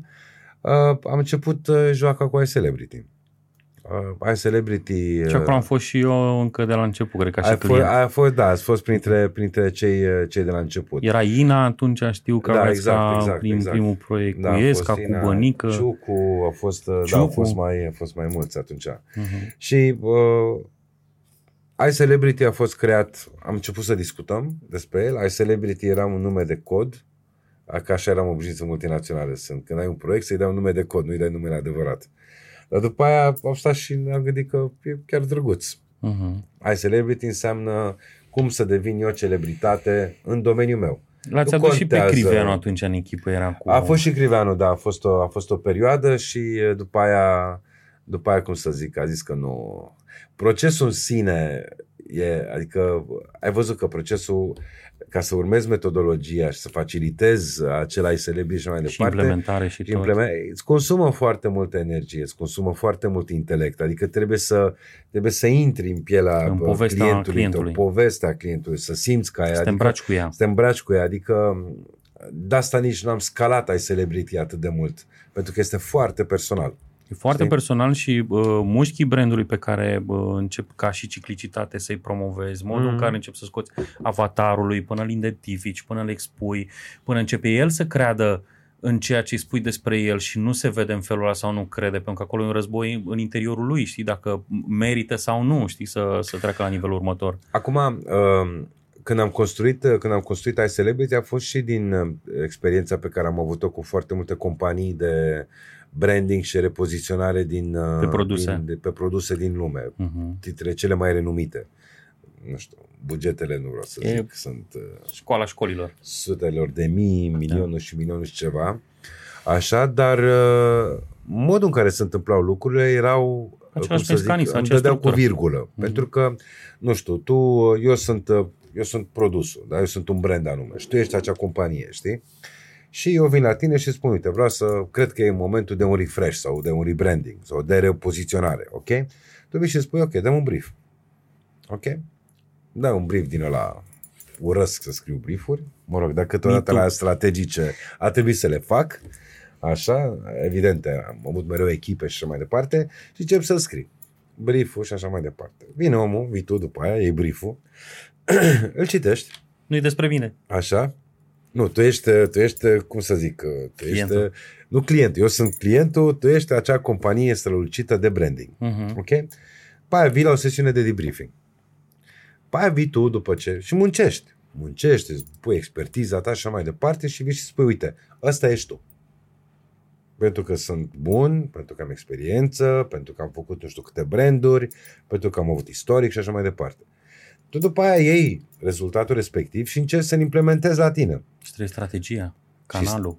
Și, exact. Banii. După aia, implementarea, da, câteodată ai de luat foarte multe, câteodată n-ai de luat decât noua sticlă, noul packaging, logo nou și anumite guideline pe partea aia, dar restul nu poți să implementezi.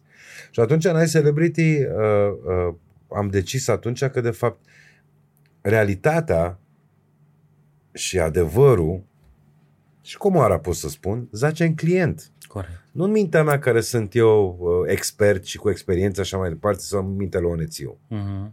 Și atunci am decis să facem acest iCelebrity printr-o acea metodologie în care te trec prin toate capitolele pentru ca pentru a dezvolta un brand internațional, să ai tot ce are orice brand mare, așa, dar îl caut în tine. Și de asta a fost procesul ăla, dacă ți minte. Da, un proces foarte mișto și bă, Da, eu sap în tine și scot informație de la tine. Corect. Tu autobranduiești, zăcământul. tu îți branduiești, tu Da. ești zăcământul, tu îți branduiești. pentru că dacă nu sunt valorile Brandul tău tale, nu împreună sunt cu mine. autentice, tu nu poți să le îmbraci și să le porți, Exact. pentru că nu sunt ale tale. Exact. Și atunci nu ești tu de fapt. Da. Și o cutie de carton care ți-o pune Exact. deasupra, dar nu arăți cum Exact. ești tu de fapt. Exact. Cu suflet, cu bă, convingeri, cu tot ce era acolo. Da. Ideea este că procesul de analiză este cel mai important, strategia și după aia țin de consecvențe și de a urma pașii și de a-i respecta, numai că piața noastră nu e pregătită încă pentru așa ceva. Marea majoritate vor o etichetă sau un logo și mai mult de un buget. uh, Da, aici, um, aici există, cum să zic, um, există acel trick a cuvântului a investi. Nu știm încă. Noi facem din frică lucruri. Știi? Adică tu consider că dacă ai, uh, adică se investește foarte mult în multe lucruri, dar companiile nu investesc în ele. Uh, A investi în ele înseamnă a investi în esență. Esența, esența este uh, ce e compania ta, de ce faci ceea ce faci, cum ești poziționat, cum arăți, cum comunici, care e identitatea ta reală. Și în chestia asta trebuie să investești. Măcar dacă nu vrei să investești bani, investește timp. Identifică acele lucruri, că după aia totul curge de acolo. Că degeaba investesc eu 2 milioane de euro să fac o com- campanie TV și outdoor, așa dacă nu știu Ce se întâmplă după? Ce fac după nu, ce am făcut? înainte de ce se întâmplă, când, ce se întâmplă după pot să spun și eu. da? Ce se întâmplă înainte de tot ce s-am povestit înainte. Cum ți-ai identificat toate lucrurile astea. Și nu se investesc niște mii de euro sau zeci de mii Zeci de de euro mii, în zeci partea de mii. asta, Zeci de mii. așa, dar investești 2 milioane într-o campanie care nu are nicio legătură Cu cu produsul tău și cu ADN-ul cine tău, ești cu, tu. nu este conectată, nu are nicio conexiune, știi? Asta, asta, Asta simt și eu. este, asta e. Și investiția în tine este cea mai importantă. Investiția în ceea ce ești tu. Ca În a companie te și cunoaște ca tu brand. pe tine, ați pune oglinzi în business-ul tău și tu la un moment dat știu că ai făcut și tu consultanță de business și bă, scalare pentru Mhm, companii și în România și în afară și bă, experiența mea este în felul următor. Nu ne cheamă nimeni când zice gata, am foarte mulți bani, uh, vreau să construiesc ceva, Da, ci mare normal, majoritate te cheamă normal, când, când au o normal. provocare, când nu Normal, mai pot, da. când s-a blocat, când Exact, sunt într-un exact, prag exact. și spune scoate-mă de aici. Exact. Dar nu spune așa, spune vreau să investesc. Dar în realitate când te duci acolo, vezi că de fapt el are un prag de trecut în companie, are un moment pe care trebuie să-l depășească și are nevoie de consiliere, de consultanță, Mhm, mhm, care mhm, începe de la obiceiurile din companie, de la modul în care uh, se conectează cu oamenii, de la Așa. uh, cu clienții, cu furnizorii, care pleacă de la lucrurile palpabile și ăla e motorul sau uh, energia care se duce în marketing și se duce după aia se spune ca și poveste, știi? Oamenii nu stau, cum spui tu, să stea aici înăuntru, Da. să uite, hai să vedem cum suntem noi de fapt. Da. Și, na, bă, bă, bă, businessurile bă, locale, businessurile antreprenoriale sunt foarte mișto. Toate au povești Au mișto, suflet. au suflet. De fapt, bă, aceste business-uri țin economia la urmă Știi, aia, urmei. câți bani Ce, despre ce vorbim? Da, Businessul da, astea ține da, economia, știi? Plătitorii Și de taxe. păi, Plătitorii de taxe, creatorii de idei, creatorii locuri de, de muncă. nou, creatorii de locuri de muncă. Creăm Uh, valoare. Da, adică și sunt, toate astea sunt branduri și lucruri ale noastre, Mhm. la urmă urmei. Știi? Ai făcut consult, după ce ai plecat din poziția de country manager, te-ai apucat de ai celebrity direct? Da, ai Celebrity a rezultat uh, undeva, a fost făcut la trei luni de zile după ce am plecat. Uh, Adică am setat ideea, când m-am urcat în uh, avion am vrut să mă rup un pic și am plecat la Miami și în avion a fost făcut scheletul, uh-huh. coloana vertebrală, cum o să arate această, cum să zic, uh, a, a, acest proces, uh-huh. așa, după aia ne-am reîntâlnit, L-am, am, lucrat, am lucrat destul de mult să-l punem, adică ai celebrity în afară de asta, până ne la valul. Aveam și caiete pentru trainer și tot felul de lucruri și ce să faci, cum să faci și mai departe, știi? Mai a început partea asta de, partea asta de clienți. Uh, la iCelebrity încă un element important era uh, dezvoltarea de business plan. Știi? Acolo trebuie să fii uh, cum să zic, foarte concentrat și acolo nu e foarte scalabil. Pentru că mhm. dacă n-ai niște oameni în echipă sau să fii tu care ai expertiză să desenezi acel business plan, știi? Dar, la urmă urmei, uh, trebuie să faci un proces de genul ăsta dacă vrei să și implementezi, știi? Știi Asta că este... ce povesteam și noi, modelul meu e și al tău de altfel te muți în, cu clientul, stai cu el da, și îl însoțești în proces. Da, că așa da. doar dacă vii și pui un așa box e. sau îi spui, uite, asta trebuie să faci, așa nu va face niciodată sau va face o singură pagină din el, din așa tot ce ai creat acolo. Dacă nu-l ajuți să-i dai soluții, să i arăți unde se mufează, unde se prind lucrurile, cum legi mecanismul să construiești uh, tot funnel și tot... Uh, ai, bă, știi, ai avut experiența asta, știi, când intri acolo în, în bordul executiv, și unde trebuie să iei decizii și trebuie să aibă încredere în toate deciziile tale, dar uh, în special în Emirate și mai departe îți dădeau mână liberă, adică implementează, do it. Și exact prima parte este restructurarea. Cum te vedeau acolo când te duceai?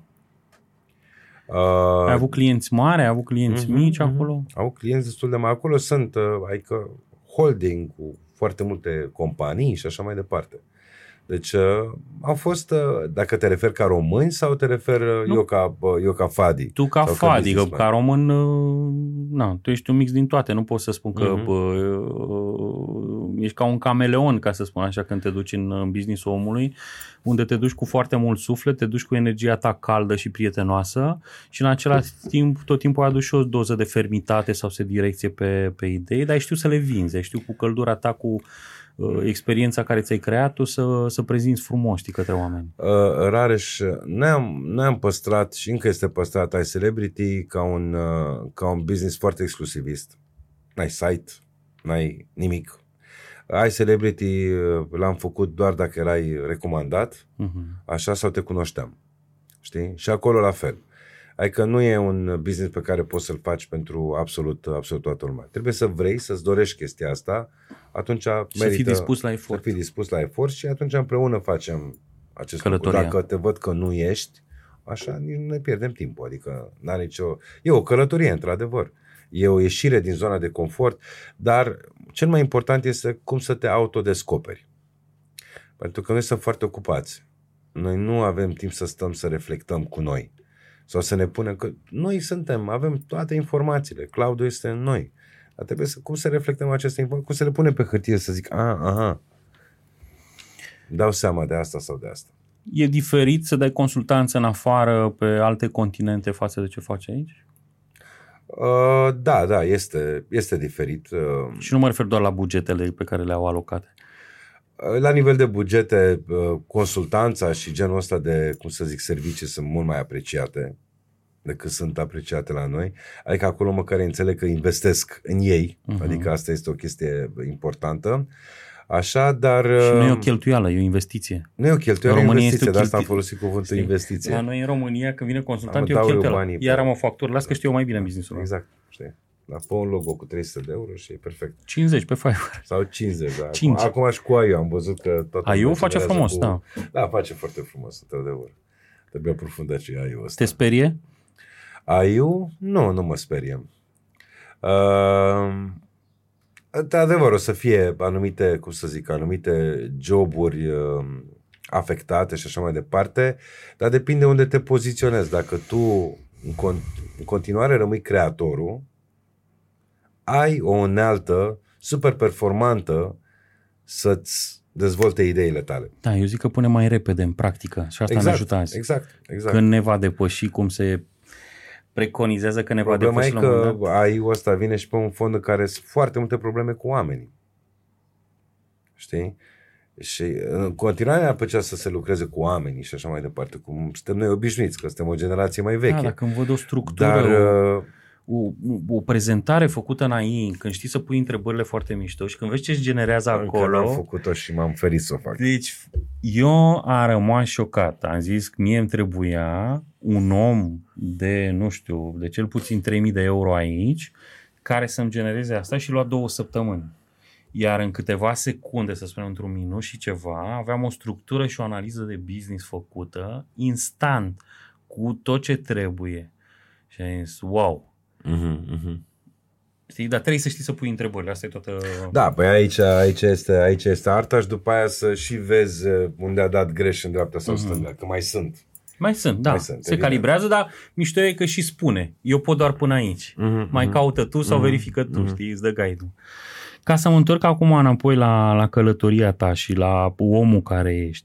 Uh, astăzi tu faci management, ești managing partner în, uh, într-o industrie de entertainment, să spunem da. așa. Uh, uh, de fapt, sunteți liderii din piață, nu cred că e cineva mai mare ca voi în România. Păi...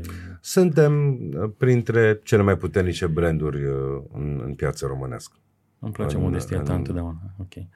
Uh, pe Pepe cred că l-ai cunoscut încă de când erai uh, sponsorul lor sau ei erau distribuitorii voștri sau ce uh, fost? Pepe și eu ne-am cunoscut uh, în 98 uh, când aveau ei office-ul și eu lucram la Philip Morris cu Marlboro și atunci am cunoscut pe ei. Dar eram într-adevăr sponsorilor.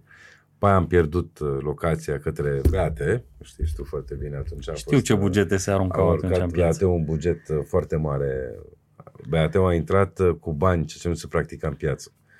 Toți am stricat piața la un moment. Uh, da, la, la un moment dat. Bine, eu eram atunci în, exact în domeniul ăsta, adică lumea se Te-a durut, am înțeles. un semn sau o scrumieră, nu știu cum era mare. După aia a început să curgă banii. Uh, mă rog, uh, așa, după aia se, am, am, cum să zic, am recuperat office-ul. Uh-huh. În industrie conta uh, office-ul ca brand emblema. foarte tare, era emblema. De fapt, cum e și loftul în momentul ăsta. Așa și după aia am construit tot ce am construit împreună pe, pe tot ce înseamnă partea asta de Brown Forman cu BDG și cu Geco și ai că ăsta, succesul și tot ce s-a întâmplat a fost un efort comun, comun de echipă. Pe care ai mers cu agenții împreună. pe teren, ai fost cu ei la... Da, normal, normal, normal. Uh, pe mine m-a ajutat în... Adică eu cred că un lucru foarte bun care mi s-a întâmplat, câteodată știți, dorești să sari etape și așa mai departe. Uh, cu toate că eram ziua semi-medic, așa, că am început de la, o, cum să zic, o etapă de jos, de promotor, poate da, puteai să fii mai jos un pic, da. Și am trecut prin toate etapele. Deci am urcat, poate am urcat mai repede decât alții, dar am, am, A fost am și anii treptele, și perioada. în balcon. Uh-huh. Așa am urcat toate de jos până, până sus, așa, în, ai etapele arse ca lumea, ai etapele experimentate, ai etapele trăite, ai etapele râse, plânse, știi? Și atunci e o, ai o bază destul de solidă, știi? Și cred că am fost norocos să pot să am, să am chestia asta și după aia să fiu norocos să reflect un pic sau mai mult din tot ce am învățat de la, de la multinațional să le reflect acolo. Acum, uh, pentru cei care lucrează în companiile multinaționale sau uh, vor să devină antreprenori și mai departe, trebuie să țină cont că tu ești dintr-o lume foarte organizată, ok, într-un stadion cu ieșiri, cu intrări, cu iluminare, nu știu cum, și ești în câmp unde ai libertatea ta, unde ai timpul tău, unde tu îți managiuiești absolut toate lucrurile. Sau nu. Așa, sau nu. Așa. Sau uh, uh, te aduni sau te pierzi. Dar uh, trebuie să ai curajul și e o experiență care merită cumva făcută câteodată, știi? Eu când am plecat din multinațională, eram încă în Vodafone, cred că am stat într-o depresie vreo două luni și ceva în canapea. E haos, da, afară. Afară în e haos. Stăteam așa și mă gândeam, dacă eu plec acum, dacă vreau hârtie sau vreau o cazare sau s-a defectat ceva la mașină, ori sunt pe Olivia, ori pe Vasile îmi schimbă mașina, am pe cineva care face lucrurile. Când plec în partea eilaltă, întrebarea va fi dacă am bani de pix hârtie sau ce mi-o trebuie, de cazare, și Vasile sau de la Parc Auto sunt eu în toate rolurile. Eu trebuie să încar apă, eu trebuie să fac lucrurile astea. Da, da, am, am, trăit-o, am trăit-o la fel. când vine vorba de frici... Ideea este că eu am trăit-o și la Brown Forman când era la început, așa, după aia, și când am făcut ai Celebrity cu Cristi, că noi ne motoram la urmă urmei birou, știi? Da, da. Eu venind cu Ei mașină, cu șofer, cu nu știu cum, te întorci cu tot felul de structuri, de asistente, de... Da, ajungi să-ți fături singur birou, da. Are farmecul ăla. Măcar era biroul nostru, închiriat pe banii noștri, nu, că pierzi, pierzi pe banii tăi, dacă câștigi, câștigi pe meritul tău și așa mai departe, știi? Adică e, e frumusețea asta, știi? Când mi-am cumpărat la cofetăria pe care o deschisesem în trecut uh, uh, și am, mi-am luat primul Docker, ce realizare a fost, uh, când îl conduceam prima dată, am, am avut o conștientizare că m-am întors distribution rep la BAT, știi? Am plecat tot cu mașina, era, era ca în și ăsta era cam la fel și zic, 20 de ani mai târziu nu sunt doar șoferul, acum zic că sunt și proprietar, dar sunt și șofer. Da. Știi, m-am întors eu din nou de la început să fac distribuție door-to-door, știi, după atâția ani în care am fost domnul într-o poziție sau într-alta. Știi, acum eram băiatul de la prăjituri. Așa și aici, una e când uh, vii din poziție de country manager și începi din nou să construiești de la început. Uh-huh. Nu mai ai structură, nu ai uh, venituri, nu ai bugete, poate ai un intuiești că o să aduci niște, din efortul tău niște clienți sau niște lucruri. Știi sigur că aduci creștere pentru că ai avut în spate victorii pe care le-ai adus. Când te uiți acum la experiența asta, care a fost cea mai mare frica ta și ai învins-o? De ce ți-a fost cel mai mult teamă? Spuneai de vânzare la un moment dat, că când te-ai dus prima dată să vinzi și acolo ai simțit uh, emoția puternică de contactul direct cu clientul.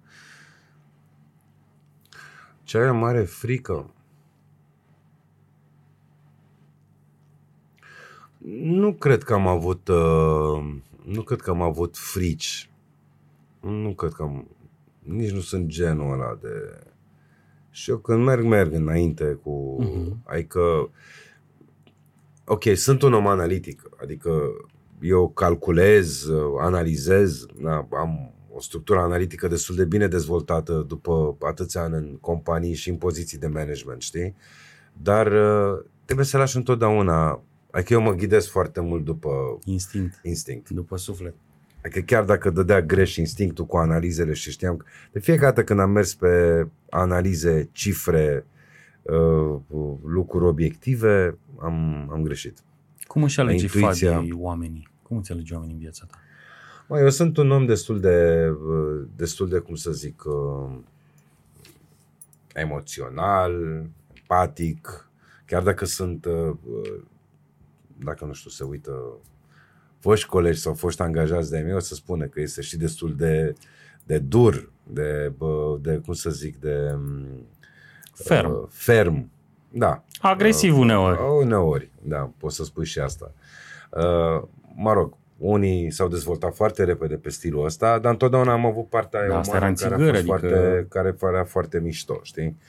Așa, deci uh, aleg oamenii uh, și emoțional și după intuiție, uh, na, cum se scriu CV-urile și așa mai departe, știi și tu foarte bine, adică trebuie să știi să citești și printre rânduri, dar alegi, alegi omul ăla care simți că te-ai ai făcut o conexiune.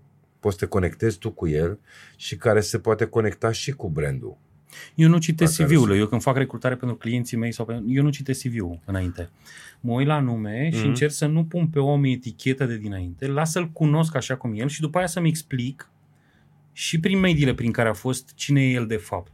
Că dacă nu, s-ar putea să am o așteptare să se comporte într-un anume fel cum îl văd eu și s-ar putea să-mi pun niște ochelari de zona aia, știi? Da, na, eu cum citeam CV-urile vreau să văd de fapt cum uh, vrea să se reprezinte. Uh-huh. Știi? Și au fost niște oameni, a fost uh, un, uh, un om care a lucrat la mine în echipă, care CV-ul lui a fost o scrisoare. Emoționantă? O scrisoare dusă cu capul. Și te-a atras. Și te-a atras. Cei de la nu ziceau niciun caz. Bă, omul ăsta vreau să-l văd. Că ai văzut suflet. Am, am vrut să văd că e altceva, uh-huh, știi? Uh-huh. Și era autentic. Să-l văd și era autentic. Și într-adevăr, greu de managuit, greu de nu știu cum, dar ce a făcut, a făcut fantastic. Îți plac yes many? Uh, nu neapărat, nu. Faci dezvoltare personală cu ei, crești, să zboare repede, pui presiune. De care manager ești? Uh, cum să zic, um, Asta cu presiunea e o discuție întreagă. Dacă stai să vorbești un pic cu toți managerii care zic unii suntem, nu sunt adeptul presiunii pentru că nu este bine pentru oameni și așa Da, să face target. Da, se face destul de mult, că nu știu cine pune presiune, că sunt ăia mai de afară sau nu știu cum. Nu asta contează. Uh, ce contează foarte mult este să se gestionezi presiunea. Ai presiune venită dintr-o situație sau dintr-o situație de criză și așa mai departe. Este cum gestionezi presiunea atunci. Okay? Ori ai distrus pe oameni, ori din situația respectivă poți să ieși cu ceva, poți să ieși ceva cu pozitiv. Ceva pozitiv. Am pus presiune pe oameni, într-adevăr, așa, și presiunea era pusă pentru a-ți îndeplini lucrurile și obiectivele sau Uh, uh, cum să zic, uh, să bagi o viteză mai mare când nu mai era timp un pic de reflectat și așa mai departe. Sau pui presiune puțin să începi să ai un act de curaj. Chiar dacă actul ăla de curaj te duce să faci o greșeală. Da? Aici este cea mai mare problemă pe care o avem la nivel de manager sau angajați. Frica asta de greșeală sau frica să-ți asumi un rezultat. Dar rezultatul ăla poate să fie fantastic. Dar dacă nu știi că e fantastic, nu ți-l asumi.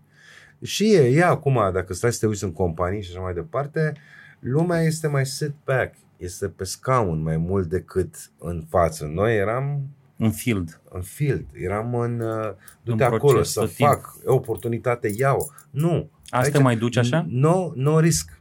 No Asta te mai duci așa? Poftim? Asta te mai duci așa? Uh, eu în continuare da. Eu sunt antreprenor.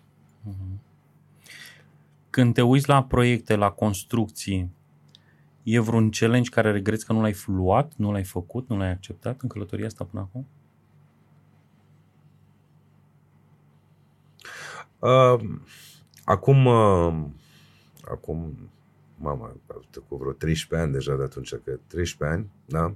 Sau 13 sau 14 ani, mi s-a oferit să um, preiau poziția de uh, responsabil, de manager pe tot ce înseamnă Middle East în Africa la Brown Forman. Asta însemnau 63 de țări în afară de Africa de Sud care au o entitate de sine stătătoare cu headquarter în Dubai. Așa și uh, asta însemna o responsabilitate destul de mare. Și a rămas la tine cu what if? Așa. Și a rămas uh, what if, adică uh, eu acum, după ani de ani, m-am întors în Dubai, uh, și în Emirate. Mai ales că fiul nu s-a mutat acolo mea, de tot. Fine, poftim? Mai ales că fiul nu s-a mutat. s-a mutat acolo de tot. Familia mea trăiește în Abu Dhabi din, din 99. Ai că foarte familiar cu zona aia, o fel de a doua casă. Așa și, uh, dar m-am întors pe banii mei. Cu efortul meu mm-hmm. să fac toate lucrurile astea, știi? Da, putea să fie o rampă foarte mișto, așa, o poziție foarte mare într-o companie de genul ăsta, dar poate să fie o rampă către ceva ce nu ți-l dorești, e să pleci după aia dintr-o țară în alta la 3-4 ani și să pleci drumul de expat, adică trebuie să fii făcut pentru asta. Dar, uh, uh, într-adevăr, aia era o chestie pe care am zis, I don't want it, știi? Ce oameni formidabili ai întâlnit în viața ta și care ei considera mentori sau uh, ei ca și reper sau ți-au influențat viața? Uh, am întâlnit foarte mulți oameni formidabili. Și uh, uh, uh, oamenii formidabili pentru mine nu sunt neapărat uh, uh, mentori. Am câțiva, într-adevăr, oameni care m-au, uh, m-au mentorat știind sau nu, uh-huh. așa, dar, uh, uh, cum să zic, oameni formidabili și oameni care te mentorează fără să dai seama sunt și oameni care sunt sub tine ca poziție, sunt oameni care ai tangențe diferite uh, și mentoratul ăsta depinde ce poți să iei de la fiecare în parte oameni. Adică dacă ești deschis să înveți de la alții, ai foarte mult de câștigat. Dar uh, profesional și în companii și așa mai departe sunt câte, câteva persoane care într-adevăr mi-au uh, deschis mintea, mi-au, uh, mi-au dat curaj să fac anumite lucruri și uh, sunt oameni care uh, iubesc și astăzi, vorbesc cu ei Uh, dar nu cred că și-a asumat nimeni atunci rolul ca mentorul tău și A, nu, știu nu, cum, nu, știi? Nu, deci, nu cred că uh, da. asta o definim nu, acum, acum se când practică. ne uităm. Venim și acum, mm. uite, rareș și tu ești de, de astăzi mentorul meu. Că aveam programe de mentoriat. Mm-hmm. Da, nu m-am băgat niciodată în programele mm-hmm. respective să mă mentoreze cineva. Uh, noi am întâlnit oameni în călătoria asta și n-am fi ajuns aici dacă nu aveam un crowd bun, știi, în, mm-hmm. în zona noastră. Oameni care ne-au dat curaj, care, de la care ne-am, uh, cum să spunem, ne-am inspirat, uh, ne-au dat forță prin călătoriile lor. Tu în pragurile tale bă, de viață, că vine criza de la, că sunt praguri firești de maturizare, da. știi, când ne moare un prieten, când uh, plecăm dintr-o relație, când uh, pierdem anumiți prieteni sau parteneri de business sau plecăm dintr-un anumit business, uh, bă, sunt lucruri care se întâmplă. La tine, care au fost momentele cele mai, nu știu, care ți-au dat un shift sau te-au schimbat pe tine ca om? Um un moment, uh, un moment important a fost uh, în momentul în care a murit mama mea. Ăla a fost un moment în care mi-a dat shift pe foarte multe, pe foarte multe părți, inclusiv profesional. Adică depinde cum uh, știi, de fapt, e un fals. Nu știi niciodată cum să iei lucrurile astea, știi? Aia a fost pentru mine o lovitură și a fost uh, anul ăla în care de fapt, și din, și din această cauză am și refuzat acel mare job, știi? Că uh-huh. te mhm. întorci la basic știi? Și uh, acolo a fost un și bine, știi cum e, ne revenim, ne gândim, ne punem un pic uh, uh, pe picioare, după aia uităm, că ne uităm foarte repede. Uh, îți dai seama de fapt pentru ce muncești tu de fapt? Și unde îți petrești tot timpul ăsta? Adică eu am fost prea ocupat, inclusiv în ziua în care a murit mama Dumnezeu să o ierte, ocupat să fiu un meeting decât să o sun înapoi sau să-i răspund la telefon. Sau m-a sunat și am zis, o să te suni un pic mai curând că sunt un meeting. Ce era mai important în lumea? Ce meeting mai important e în lumea asta? Și când eram în multinațional, toate meetingurile alea și toate, timpul ăla petrecut, tu de fapt îl smulgi de la copilul tău, soția ta, iubita ta, mama ta, tatăl tău. Adică, apropo de ce vorbeam cu Liber, nu exista acolo o zi să nu se vadă oamenii Noi aici ne vedem cu săptămânile, cu lunile. Cu anii noi. Cu anii. Și vorbești de vorbești de familie și de valori. Muncim, nu-ți vezi copiii, dar tu alergi. Eu știu de ce munceam. Adică munceam tot pentru ea la urmă, pentru, pentru Jasmine, pentru fica mea. Dar nu cred că se face așa. Și ne alergăm toată viața asta și uităm care sunt esențele. Nu ne întreabă nimeni de targetul făcut, de cu ce mașină ai mers și unde, Dar dacă intră în coșul cu tine. Nu are absolut nicio relevanță. A fost o perioadă care mi-a dat un șoc din ăsta și mi-am revenit un pic și mi-am reașezat un pic lucrurile, dar după aia, știi, cu probleme, cu aia, cu aia, cu aia, cu ce treabă am și alergătură și așa mai departe, știi? Nu spun că eu sunt un om care nu-mi place, sunt alcoholic, așa, și... Așa suntem învățați. Fost, exact. Și uh, sunt agitat, place să fac treabă, sunt perfecționist. Asta așa, doare. Asta doare. Așa, și pe ceilalți. Sunt atent la detalii, sunt atât la așa, și atunci te consumă. Știi? Dar, uh, na, dacă dacă stau să mă gândesc, asta a fost printre cele mai mari șocuri. Ce să-ți mai povestesc? Praguri pe care le-ai mai trecut sau care simți că te-au definit în omul care ești astăzi. Uh, profesionale? Profesionale, personale. Uite, eu mi-am dat seama când s-a născut copilul meu, uh, mi-am dat seama că pe eticheta aia de pe cartea de vizită, de pe ce, de fapt toate n-au nicio valoare de pe haină, de pe păi, orice. Uh, Rareș, uh, da, ok, acum, acum să înțeleg întrebarea. Eu m-am switchuit, eu mi-am switchuit jobul și cariera pentru copilul meu.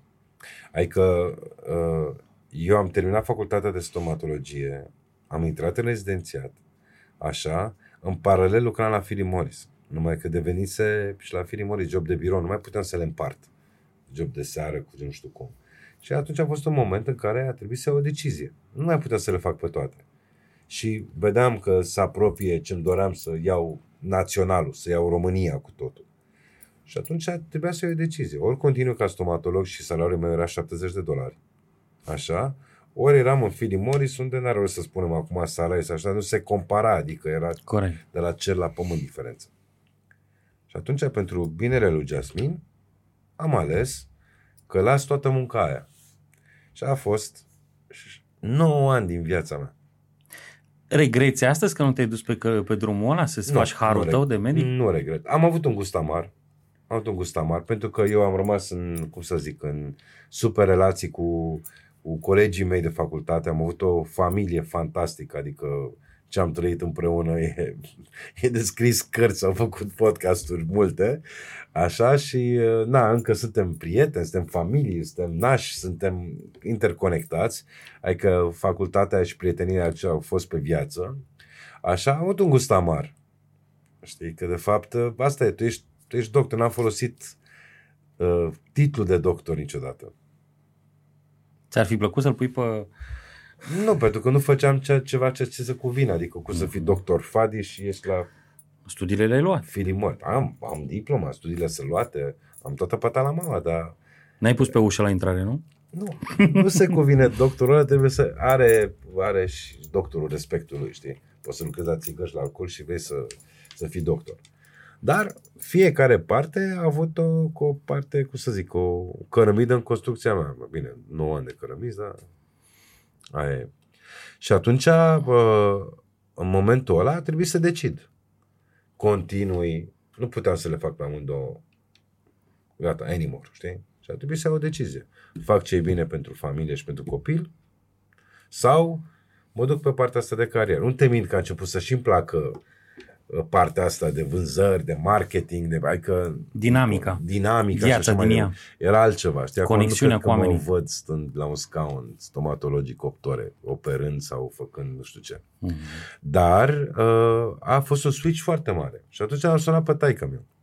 Și am zis, uite care e situația. E cerut iertare. Trebuie să iau o decizie. Tata doctor, mă gândeam că o să îți dai seama. Așa și nu mi-a zis, fă ce îți face familia fericită și pe tine fericit. Nu contează. Să, Ah, nu ce ai, mișto. uh, să nu ai niște uh, idei preconcepute și așa mai departe. Du-te acolo. Ce simți tu? Nu, nu o să spun ce să faci. Dar fă și am stat și m-am gândit. Da, mă, gata. Fac suce, o rup. Când te uiți la fata ta acum, Mhm. ai, nu știu, trei leguri, cinci reguli pe care le dai, una singură, ce sfaturi îi dai de, de obicei? Sau ce ai vrea să rămână la ea ca și uh, structură? Uh, n- eu am ales o altă cale cu ea. Uh, și ca, bă, nu știu, partea profesionistă sau partea de business, eu am lucrat cu ea Lucrezi cu ea încă, nu? și lucrez cu ea. E Nice Celebrity, spuneai. Da, ea e Nice Celebrity, acum bă, eu mai am și o structură care face evenimente uh, și, la, niv- și în România și în alte țări, așa și uh, ea lucrează cu, uh, cu mine în toate părțile. Asta are business-ul ei de bijuterii uh, Zaidan Jewelry, așa care, pe care și l-a dezvoltat și brandul uh, pe metoda, bă, am învățat, uh, bine, sunt genial ăștia, ăștia generația nouă, știi? Și cum gândesc și cum fac, adică este fantastic să vezi cum... uh, Și mediul din jurul și ei a mediul fost din numai jurul de ei, da, e așa antreprenori. e. Și uh, bă, are brandul ei și lucrează cu mine, lucrează cu mine activ. Deci uh, sfaturile au fost uh, cumva transmise lucrând împreună. Lucrând împreună și bă, are talentul, știi cum e, bă, genul ăsta de, de joburi, mai ales pe, pe partea asta de branding sau de creație sau așa, ori ai talentul, ori n-ai talentul, știi, adică ea l-are. Ea l-are. Mai- Și uh, ce mi-a plăcut foarte tare, adică a fost faptul că uh, ea mi-a zis din prima, eu nu mă angajez nicăieri, nu vreau să lucrez pentru nimeni, eu vreau să fiu pe picioarele mele, te ajut pe tine în ale tale dacă vrei, dar vreau să-mi creez business-ul meu. Adică nu știu dacă noi la vârsta aia, pe vremuri, aveam curajul ăla, știi? Să te văd cu pâinea și cuțitul în mână, te duci să-ți iei un servici, Deci, uh, da, e să te văd la casa ceea ce, ta. ce am admirat foarte tare. Când a terminat liceu, a zis că ea vrea un an de pauză. Toată lumea, ce e asta, ce prostie? Și am zis, dar de ce îl vrei? Păi vreau să văd exact ce vreau să fac. Vreau să mă duc, să mă plimb, să verific facultăți, să fac așa și când mă duc la facultate, mă duc să fac ceea ce îmi doresc. Nu că trebuie să mă duc la facultate. Și oricum facultățile astăzi pentru ei nici nu contează. Că ei pot să-și facă cursuri de peste tot, să se perfecționeze în ceea ce își doresc ei. Poate Am- să-și cumuleze expertiza sau expertizele de, de care au nevoie pentru ce vor să-și facă ei în businessul lor. Nu trebuie să-și facă, da, na, știi cum e.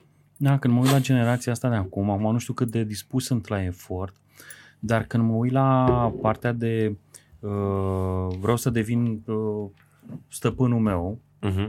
și față de cum am fost noi învățați să ne căutăm un serviciu, să fim serioși, să mergem la muncă, cuvântul dat la ei, onoarea noastră și atât avem, aia trebuie să facem. Când mă uit la ei, modul în care decid să schimbe de la o zi la alta lucrurile, să testeze mai mult, Uh, mă uit la copii care renunță la facultate și nu mai vor să dea și am un hâc în interiorul meu. Spun, bă, da, du-te. Chiar dacă nu cred în școală, eu nu cred în sistem, în școală nu cred în asta. Dar ai nevoie de lucrurile astea și pe aia spun, Păi stai, dar noi îl pregătim pentru ce? Pentru anii 80-90, adică da, da, da. el nu se pregătește pentru meserile de astăzi, știi? Școala nu-ți oferă o alternativă să înveți să te pregătești, poate prin ce face Ilin Capăun în, în facultatea ei. Restul ceilalți nu au în piață soluții reale și părinții în continuare își bag copiii să fie medici, uh, avocați uh, sau să dea la asești, adică puțin ingineri, adică ingineri mai doar pe IT dacă ești sau pe partea asta. Când te uiți acum la proiectele pe care le ai în viața ta, uh, care e pasul următor? Ce-ți dorești? Vrei ceva mai mare? Faci la, la loft și acolo o experiență, uh, mereu mă, mă puneam în, în locul tău și, și ți-am zis și ție asta, cum e să ai în grijă mii de oameni, să fii un creator de context în care ei să vină, să fie în siguranță, să se simtă regii lumii, mm-hmm și de acolo să plece tot în siguranță, știi? Și să, să poți să faci un business case sănătos și să fie și profitabil, știi? Pe, da. Într-o lume cu mult ego, într-o lume cu uh, multă presiune socială, știi, în, în zona asta. Cum, cum le creezi? La ce te uiți? La ce te ghidezi? Acum, uh, contează foarte mult, uh, contează foarte mult echipa, pentru că un business de genul ăsta uh, Uh, nu poți să-l gestionezi doar uh, tu singur, adică ai oameni care lucrează pe fiecare, tu ai folosit mai multe chestii, ba experiența oamenilor, ba siguranța lor, ba cum se simt ei și așa mai departe, servicii și atunci e vorba de o echipă foarte mare uh, care face acest lucru să fie posibil. Evident, tot începe de la, tot începe de la lucrurile clasice, de la uh, cum e brandul, conceptele pe care le dezvolți pentru brand, cum le traduci în comunicare, după aia cum sunt traduse bă, conceptele în comunicare, îți generează niște așteptări, cum faci acele așteptări în momentul în care vii, ce experimentezi acolo, ce contact emoțional luăm, cum sunt serviciile, cum sunt absolut toate. Un amalgam de, un amalgam de lucruri de fapt, e un produs care e format din foarte multe componente care definește rețeta rețeta cu totul. Dar, uh, uh, dar e foarte importantă e și partea asta de experiență pe care au oamenii acolo. Uh, ce trăiesc ei în, în momentul ăla? Ei, contează foarte mult ce trăiesc ei în momentul ăla, dar și cu ce pleacă și ce au simțit. Pentru că ce a, ce a simțit, iau cu ei acasă. E experiență unică? E ceva ce povestești și la alții? Sau doar exact, am fost? Exact, exact, exact. Mm-hmm. Perfecționistul din tine se uită și la, nu știu, distribuția de șervețele, de gheață, de uh, toată experiența de la scaune, mese, cum sunt așezate, de la uh, schimb de fiecare dată după ce e o seară mare și vezi că se întâmplă ceva sau sunt lucruri îmbunătățești de fiecare dată. Te duci peste ei de fiecare dată sau ai creat o structură și un sistem? E un sistem care funcționează și un sistem care funcționează dinainte să vin, uh, dinainte să vin eu. Eu mă, mă ocup de partea asta de uh, ce se vede în exterior uh-huh. și ce experimentează oamenii din exterior când vin în, în, în locațiile noastre. Da, te uiți la detalii, pentru că contează. Dacă vrei să fii premium, detaliile trebuie să fie puse la punct. Adică uh, sunt, uh, uh, cum să zic, rolurile sunt împărțite, dar stocul de gheață e stocul de gheață, așervețelele dacă le pui pe masă, cum le pui pe masă, adică toate detaliile astea sunt uh, și s-au standardizat deja la noi cumva, știi? Adică e... Găsiți oameni e buni? la nivel... Uh, uh, am știut să ne păstrăm aceiași oameni. Uh-huh. Au rămas. Da. Adică i-ați fidelizat unită, și i bine. E o echipă unită, inclusiv după partea de pandemie, a rămas în mare parte echipa, echipa solidă pe care o avem de foarte mulți ani. Dar, uh, într-adevăr, e, e o problemă cu oamenii. Acum, de ce să ne ascundem? E o problemă mare cu oamenii. Așa și e greu să găsești, e greu să găsești oameni. Dar, uh, da, cauți oameni care să fie similar sau potriviți pentru, pentru businessul pe care, businessul pe care îl ai, știi? Nu e de ajuns să iei doar un om ca să zici acolo că am umplut o poziție, că nu funcționează așa. Când se umple paharul la tine? Când e decizii? Când uh, apeși butonul de catapultare? Ce trebuie să facă mi la tine în echipă și mă dai afară? Ce am făcut atunci? Um, Care e regula numărul unu care nu trebuie încălcată niciodată la tine?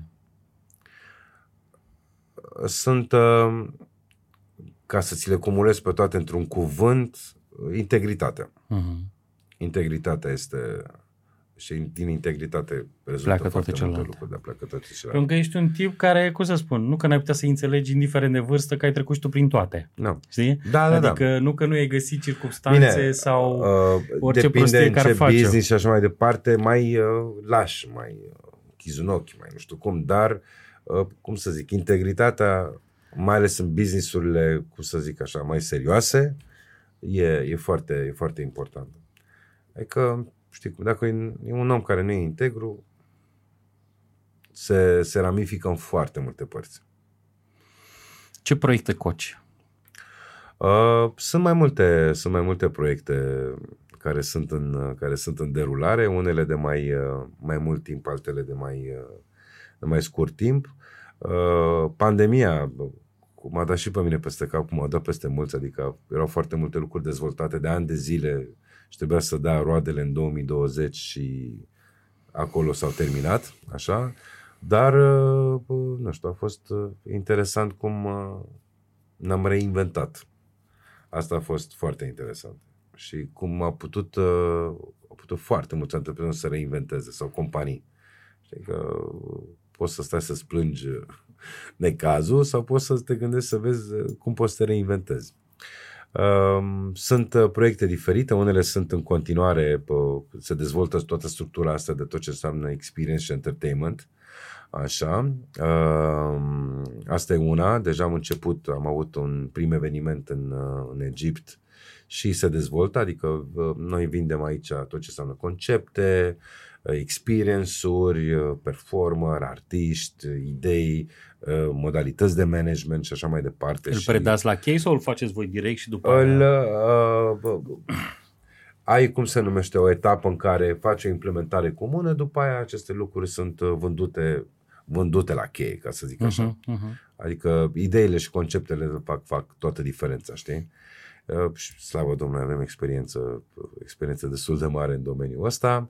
E un, uh, e un proiect uh, în care acum încă se lucrează la uh, anumite părți în el pe parte de aviație privată, așa în Dubai, pe care lucrăm. Și mai sunt câteva, câteva proiecte, mai bine nu le zic. că am Cel mai și bine. eu- Cel da. mai bine. Uh, Dar uh, suntem open-minded, așa, și sunt open-minded. Adică iCelebrity m-a făcut să, uh, uh, cred că și la tine la fel, așa, să, să, să crezi cel puțin, dar de fapt mi-a și ieșit, să poți să lucrezi în domenii foarte diferite.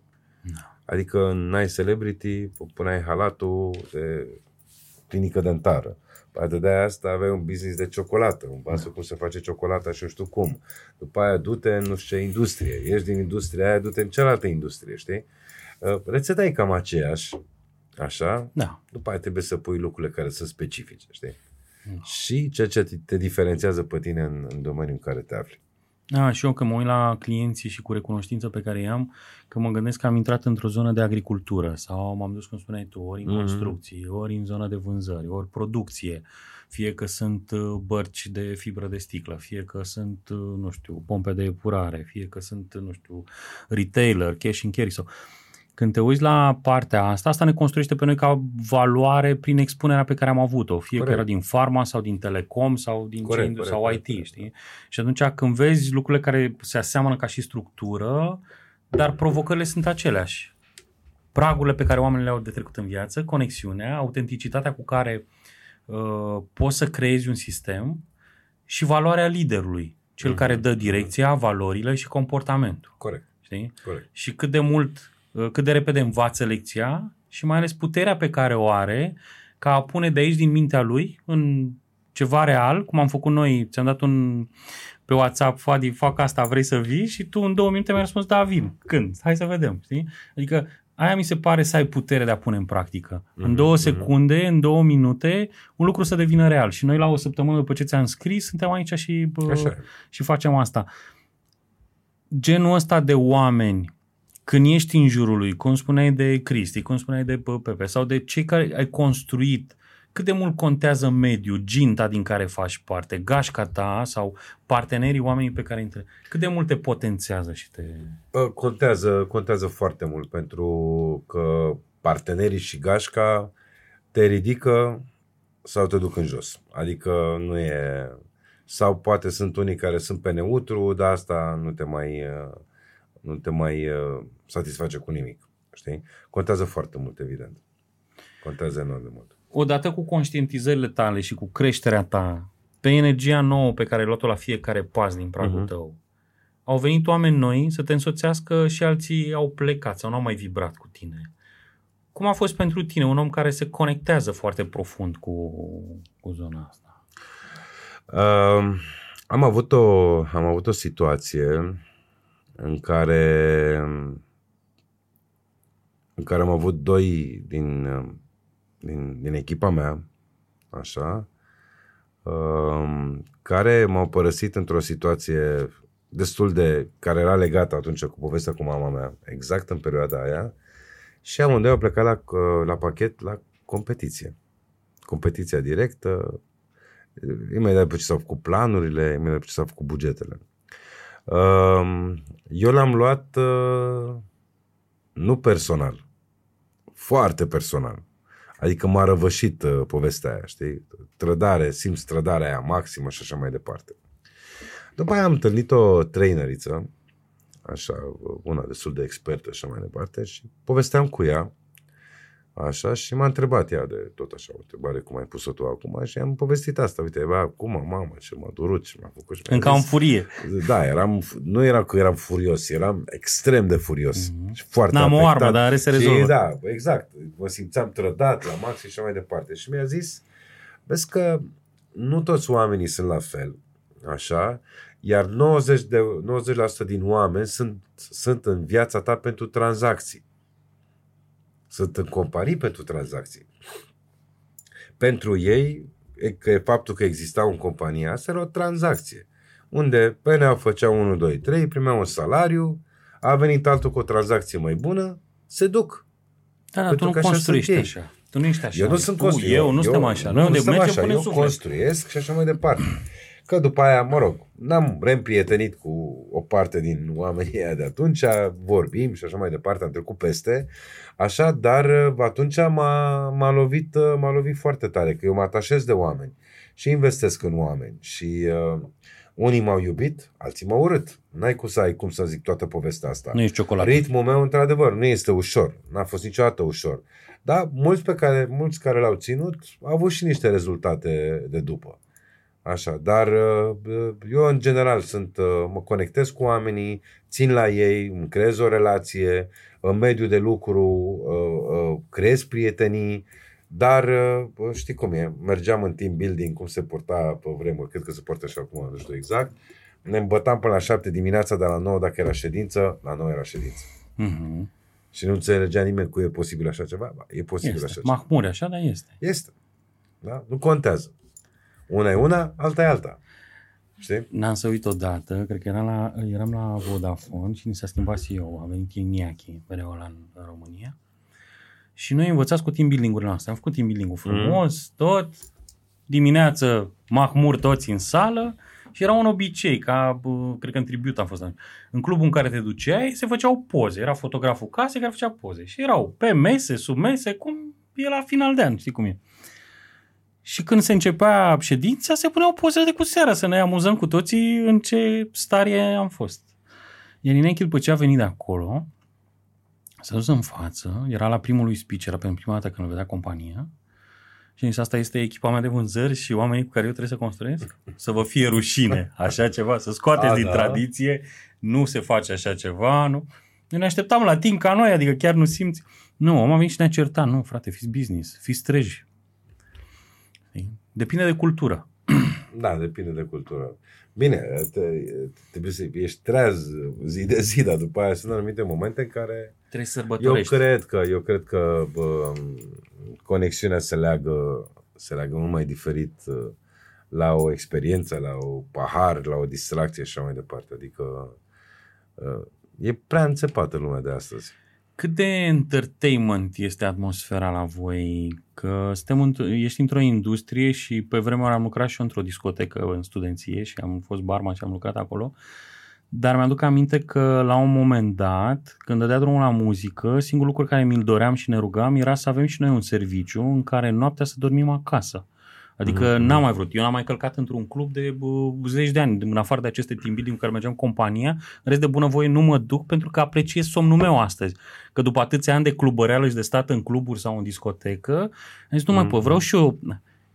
Cum e atmosfera la voi? Cât mai pot oamenii să danseze, să se bucure, să vezi entertainment, să faci bani în timp ce ceilalți se, se distrează?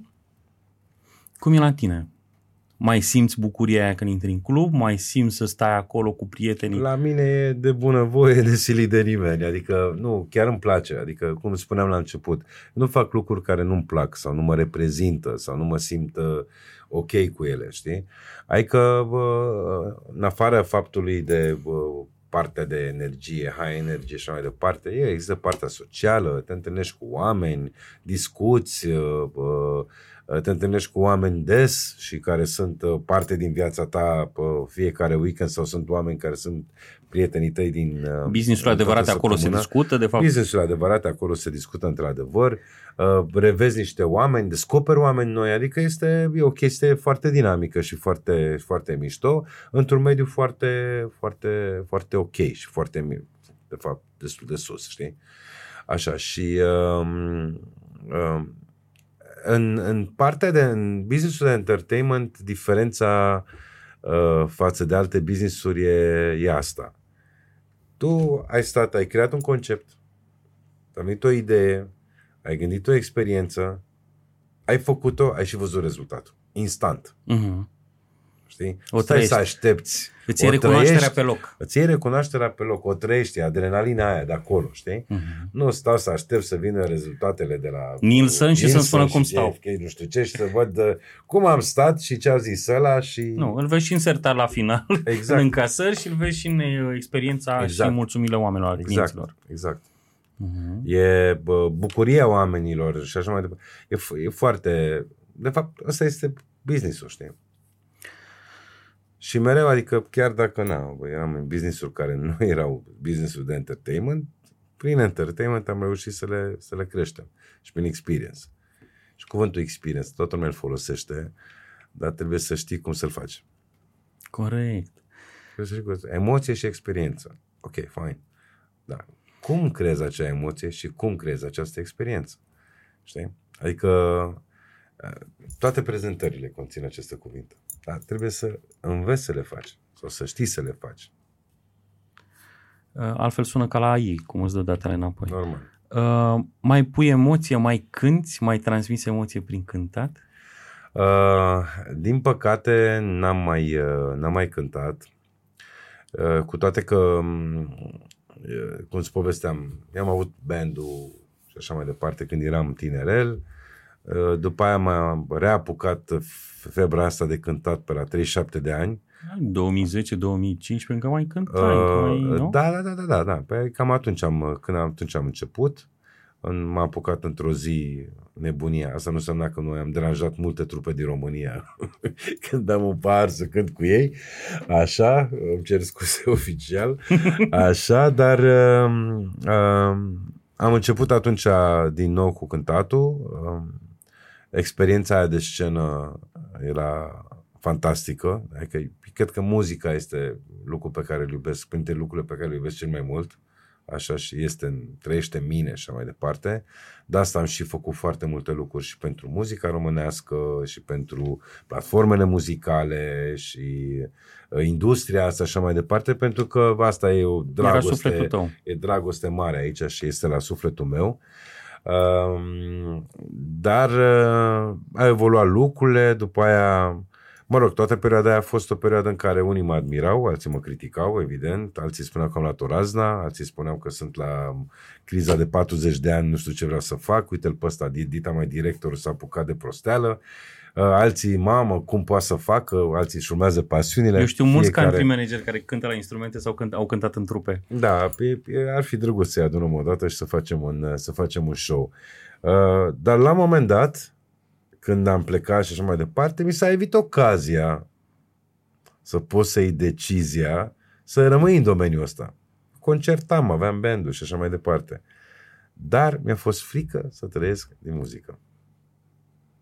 Asta e una din fricile care nu le-ai depășit? În loc să fac uh, I Celebrity sau să fac uh, I Celebrity aici și în Abu Dhabi și să fac alte business-uri pe care le-am făcut după aia, așa, puteam să zic, bă, asta e pasiunea mea, da? I don't care eu asta o să fac. Și asta e o frică care ne-ai depășit-o încă? Uh, nu e vorba de a depăși frica asta, e vorba de faptul că și muzica asta trebuie să fie, ai o vârstă pentru ea, știi? Ai că, okay, vârsta nu contează, vârsta e o cifră. E altceva să, cum să zic, să cânti și să faci o carieră muzicală la 25 de ani și altă când ai 50, adică nu e, nu e același lucru, știi? E, atunci era mm, la limită, știi? Kevin Costner acum s-a apucat de ea. Da, da, Kevin Costner, uh, da, acum Kevin Costner se joacă. Da. S-a făcut un pic mai de mult, dar na, el e his second thing, știi? El își permite să facă chestia asta. Dar uh, aia a fost un moment în care n-am avut curajul să zic, da mă, eu voi trăi din muzică și asta voi face. Și mi-ar fi plăcut să fac asta. Deci am vins raționalul. Am vins raționalul. În momentul ăla am vins raționalul. Mișto. Știi cum e? Pentru că la un moment dat în viață tu nu ești doar al tău. Știi? Uh-huh. Că noi, noi vorbim acum, vreau să fac, să direct, să nu știu cum și mai departe. Dar noi nu suntem doar ai noștri. Da? Și cred că suntem, procentul cât suntem noi pentru noi este foarte mic. Suntem a familiei, a copiilor, a, a, a prietenilor și așa mai departe. Și dacă ești o persoană care îți place să și dăruiești, știi, cu atât mai mult nu ești pentru tine, știi? Ceea ce nu e ok, pentru că trebuie să fie ești pentru tine, trebuie să te iubești pe tine, trebuie să ai grijă de tine, ca să poți la un moment dat să dai și altora din nou.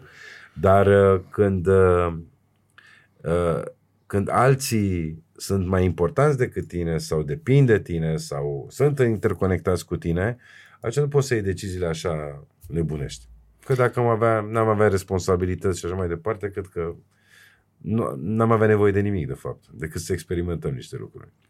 Ai trecut prin mai multe faze ca bărbat. Uh-huh. Tentație, lume de club, uh-huh. toată viața asta care vine la noi, din hunterul din noi, din la vârsta asta acum, când te uiți în urmă în călătoria asta, mai crezi în lucruri planificate? Crezi că viața ne dă și vine în ritmul ei față de cum o proiectăm noi?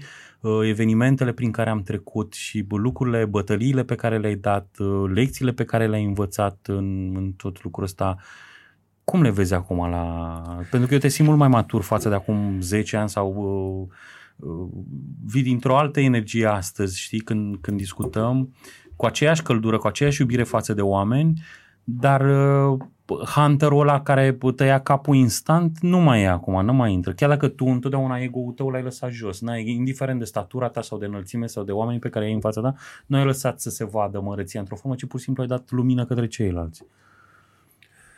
Um, Rareș, când eram, uh, când eram tânăr, așa, credeam că... E și acum, Fanny. Da, da, așa, exact. Uh, mai tânăr, ca să zic așa. Când erai mai mic. Când eram mai mic, Ehm, credeam foarte tare în partea asta de planificare. Păi așa eram învățați.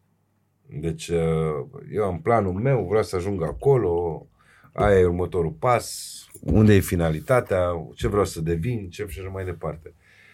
Pe parcurs am învățat că planificarea asta de fapt ne distrage de la ce e esențial, e să, să fim prezenți, să fim vii, Starea de prezență. real, așa, și să trăim ceea ce trebuie să trăim. Și să lași lucrurile să vină în viața să ta. Să lași lucrurile să vină în viața ta, exact. Că le blochezi pentru că tu te duci pe un Normal. drum.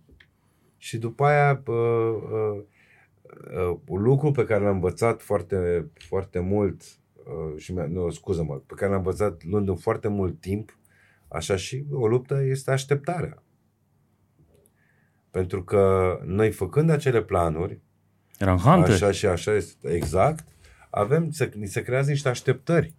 Și tu, dacă drumul tău nu se duce acolo, ești frustrat, ești dezamăgit. Așteptarea de la oameni, care este cel mai rău lucru care poți să-l faci. Știi? Tu faci niște lucruri și ai așteptări ca oamenii să facă Eu an diverse la lucruri. rândul puteam să conduc 80 ore fără să mă opresc să văd un răsărit sau un peisaj frumos că era destinația și trebuia să ajung acolo. Exact. Și când ajung acolo, las bagajele, că suntem la fel. Când ajung- las- Aici de distrăm sau trăim viața, știi? Până atunci aveam ceva de făcut. Și așa am fost injectați, să spun așa, în zona asta de uh, achievers, știi? Astăzi când ne uităm, parcă ne bucurăm, parcă ne oprim și știm altfel, știi ce e Mhm, important. mhm, știi? Și când am făcut podcastul sau când am venit cu ideea asta bă, cu Marius, cu echipa, hai să-l facem, am zis, hai să ducem modele reale, modele care când ne întreabă că noi poate la 20 la- de ani sau la 15 ani, dacă ne întreba, întrebam pe cineva despre ce e viața asta, nu știu dacă am găsit modele, știi? Că eu mai întâlnesc că... Avem un, uh, avem un proverb românesc vechi care spune așa Dacă tinereți ar ști și bătrâneți ar putea. Da. Da, uh, trebuie să o trăim. Nu avem cum. Și uh, sfaturi am primit și noi când eram tineri. Am am primit de ascultat. la p- părinți, am primit de la oameni care erau, uh, cum să zic, profesional mai bătrâni ca noi și mai experimentați, dar până nu o faci tu și te frigi și treci prin ea, Și oricum le-am demonstrat că e ca noi. Da. Cândva, sau nu. da. Sau nu? Nu. Ți-a plăcut discuția noastră? Foarte tare. Foarte tare. E ceva ce nu te-am întrebat? Ce-ai fi vrut să ne Cred că e spui? bă, prima oară când povestesc atât de mult De-aia te-am și despre chemat, că nu mine știe nimeni și, despre tine așa, în uh, afară de prieteni trecut apropiați. și începuturi și așa mai departe. Da. Îți mulțumesc frumos că m-ai onorat cu povestea ta și cu călătoria ta până Mulțumesc și aici. eu, mulțumesc, Rare. Și uh, na, am venit uh, la prima strigare, cum ai spus tu. Uh, îți doresc să-ți meargă și mersi că faci chestia asta pentru, pentru mediul de business, pentru mediul de afaceri și uh, că, na, e, ajuți, ajuți foarte mult. Cred că copiii ca al meu, ca al tău, au nevoie de modele, indiferent de ce vedem noi acasă, Mhm. că de obicei nu prea ascultăm părinții, dar au nevoie să vadă că e o călătorie de la cum vindeam eu, de exemplu, la clasa 6-a, 7-a bere la, uh, cu gheață, că nu erau frigidere atunci, știi? Și vedeam la tarabă, la barman, la uh, toate că merchandiser, uh, vânzător, fiecare am avut o călătorie până unde am ajuns undeva. Da. Și aia trebuie spusă pentru că astăzi, ok, ne apucăm să facem videochat sau ne apucăm să facem niște lucruri bănoase sau nu, sau într-o zonă sau alta, dar eu încă cred că mai sunt lucruri sănătoase de arătat într-o formă în care să nu ne pierdem echilibru, să nu ne pierdem pe noi. Știi? Pentru De că acord cu tine, astăzi de acord cu tine. uh, fetele sau tinerii de astăzi se vând la kilogram, se vând, uh, nu știu, mi se pare că prea puțină zonă de uh, autenticitate, de uh, conexiune reală. Stăm mai mult în virtual, în online. Da, aici e o chestiune și de viteză, așa, e o chestiune și de valori. Adică sistemul valoric este un pic, uh, un pic schimbat. Dar asta nu înseamnă că nu există acolo. Adică eu mă uit la fimea care e tânără, da, are 24 de ani, așa, dar sistemul ei de valori e foarte conectat cu sistemul nostru, știi? Dar dacă nu ești activă pe Instagram și așa mai departe, nu prea existi la ei și așa mai departe. Adică sunt tot felul de, tot felul de lucruri. Dar balans, un balans se poate găsi. Eu asta Iar vreau să facem uh, noi aici. storytelling-ul, așa și poveștile noastre, altora, așa mai departe, dacă poate să inspire măcar puțin pe câte cineva, cred că contează. Și cred că următorul podcast, podcast, așa, ți-l fac eu ție. Facem cu drag. Că povestea ta nu știe nimeni. Facem cu drag. Da, uh, uh, eu chiar vorbeam cu băieții, zic, băi, eu am niște băieți pe care i-aș chema să ne povestească despre ce înseamnă viața, dar încă nu s-au prescris niște lucruri care le-au făcut, știi, mm. tranzit de oameni sau niște lucruri pe care le-au făcut în tinerețea lor, când au luat prima șpagă la stat, când au făcut primul lucru, cum au ajuns antreprenori astăzi și au business-uri de milioane de euro, știi? Dar sunt lucruri în povești care nu mai par reale, care nu mai sunt autentice, iar putea să le spună, știi? Și cred că de-abia este momentul ăla să le cer permisiune când să vină să povestească, pentru că sunt povești din călătoria noastră de la copilul care se juca în fața blocului până la omul de astăzi și modelul, știi, de astăzi. Și Mhm. Cred că nouă ne-a lipsit în ultimii 30 de ani prea puține și de-aia mă bucur cu cât sunt mai multe astfel de bă, podcasturi, de emisiuni, de orice, unde să balansăm un pic zona asta și să dăm mai mult. Dacă poți să-mi permit să-ți dau un sfat, Te rog. uh, poți să faci uh, acest podcast și despre călătorii mult mai scurte. A unor tineri, O să vină și ei. unor tineri care se zbat și au plecat și ei. Adică n-au călătoria noastră. Dar ai acum să zbat să facă niște lucruri, să zbat să facă niște business-uri, să zbat să devină antreprenori. Pentru că eu îi văd, îi văd din prisma lui Fimea și Mhm. generația ei Da, da. și-au ales, să, și-au ales să fie pe picioarele, 90, pe picioarele lor, 90%. Dar nu știe nimeni de ei. Și încearcă să facă și business-uri și muncesc și așa mai departe. Și ei merită, cum să zic, un pic de storytelling la tine. Eu le dau consultanță gratuit când văd proiecte de astea pentru tineri. Îi iau, îi nu o să-ți sun... povestească cum îi- povestim noi acum. Da. Călătoria lor scurtă. Da. Nu știu de câte ore stăm, stăm de trei ore, dar na, poate povestea lor de o oră contează și e relevantă pentru generația nouă mult mai mult decât poveștile noastre. Îți mulțumesc frumos pentru darul făcut. Mersi.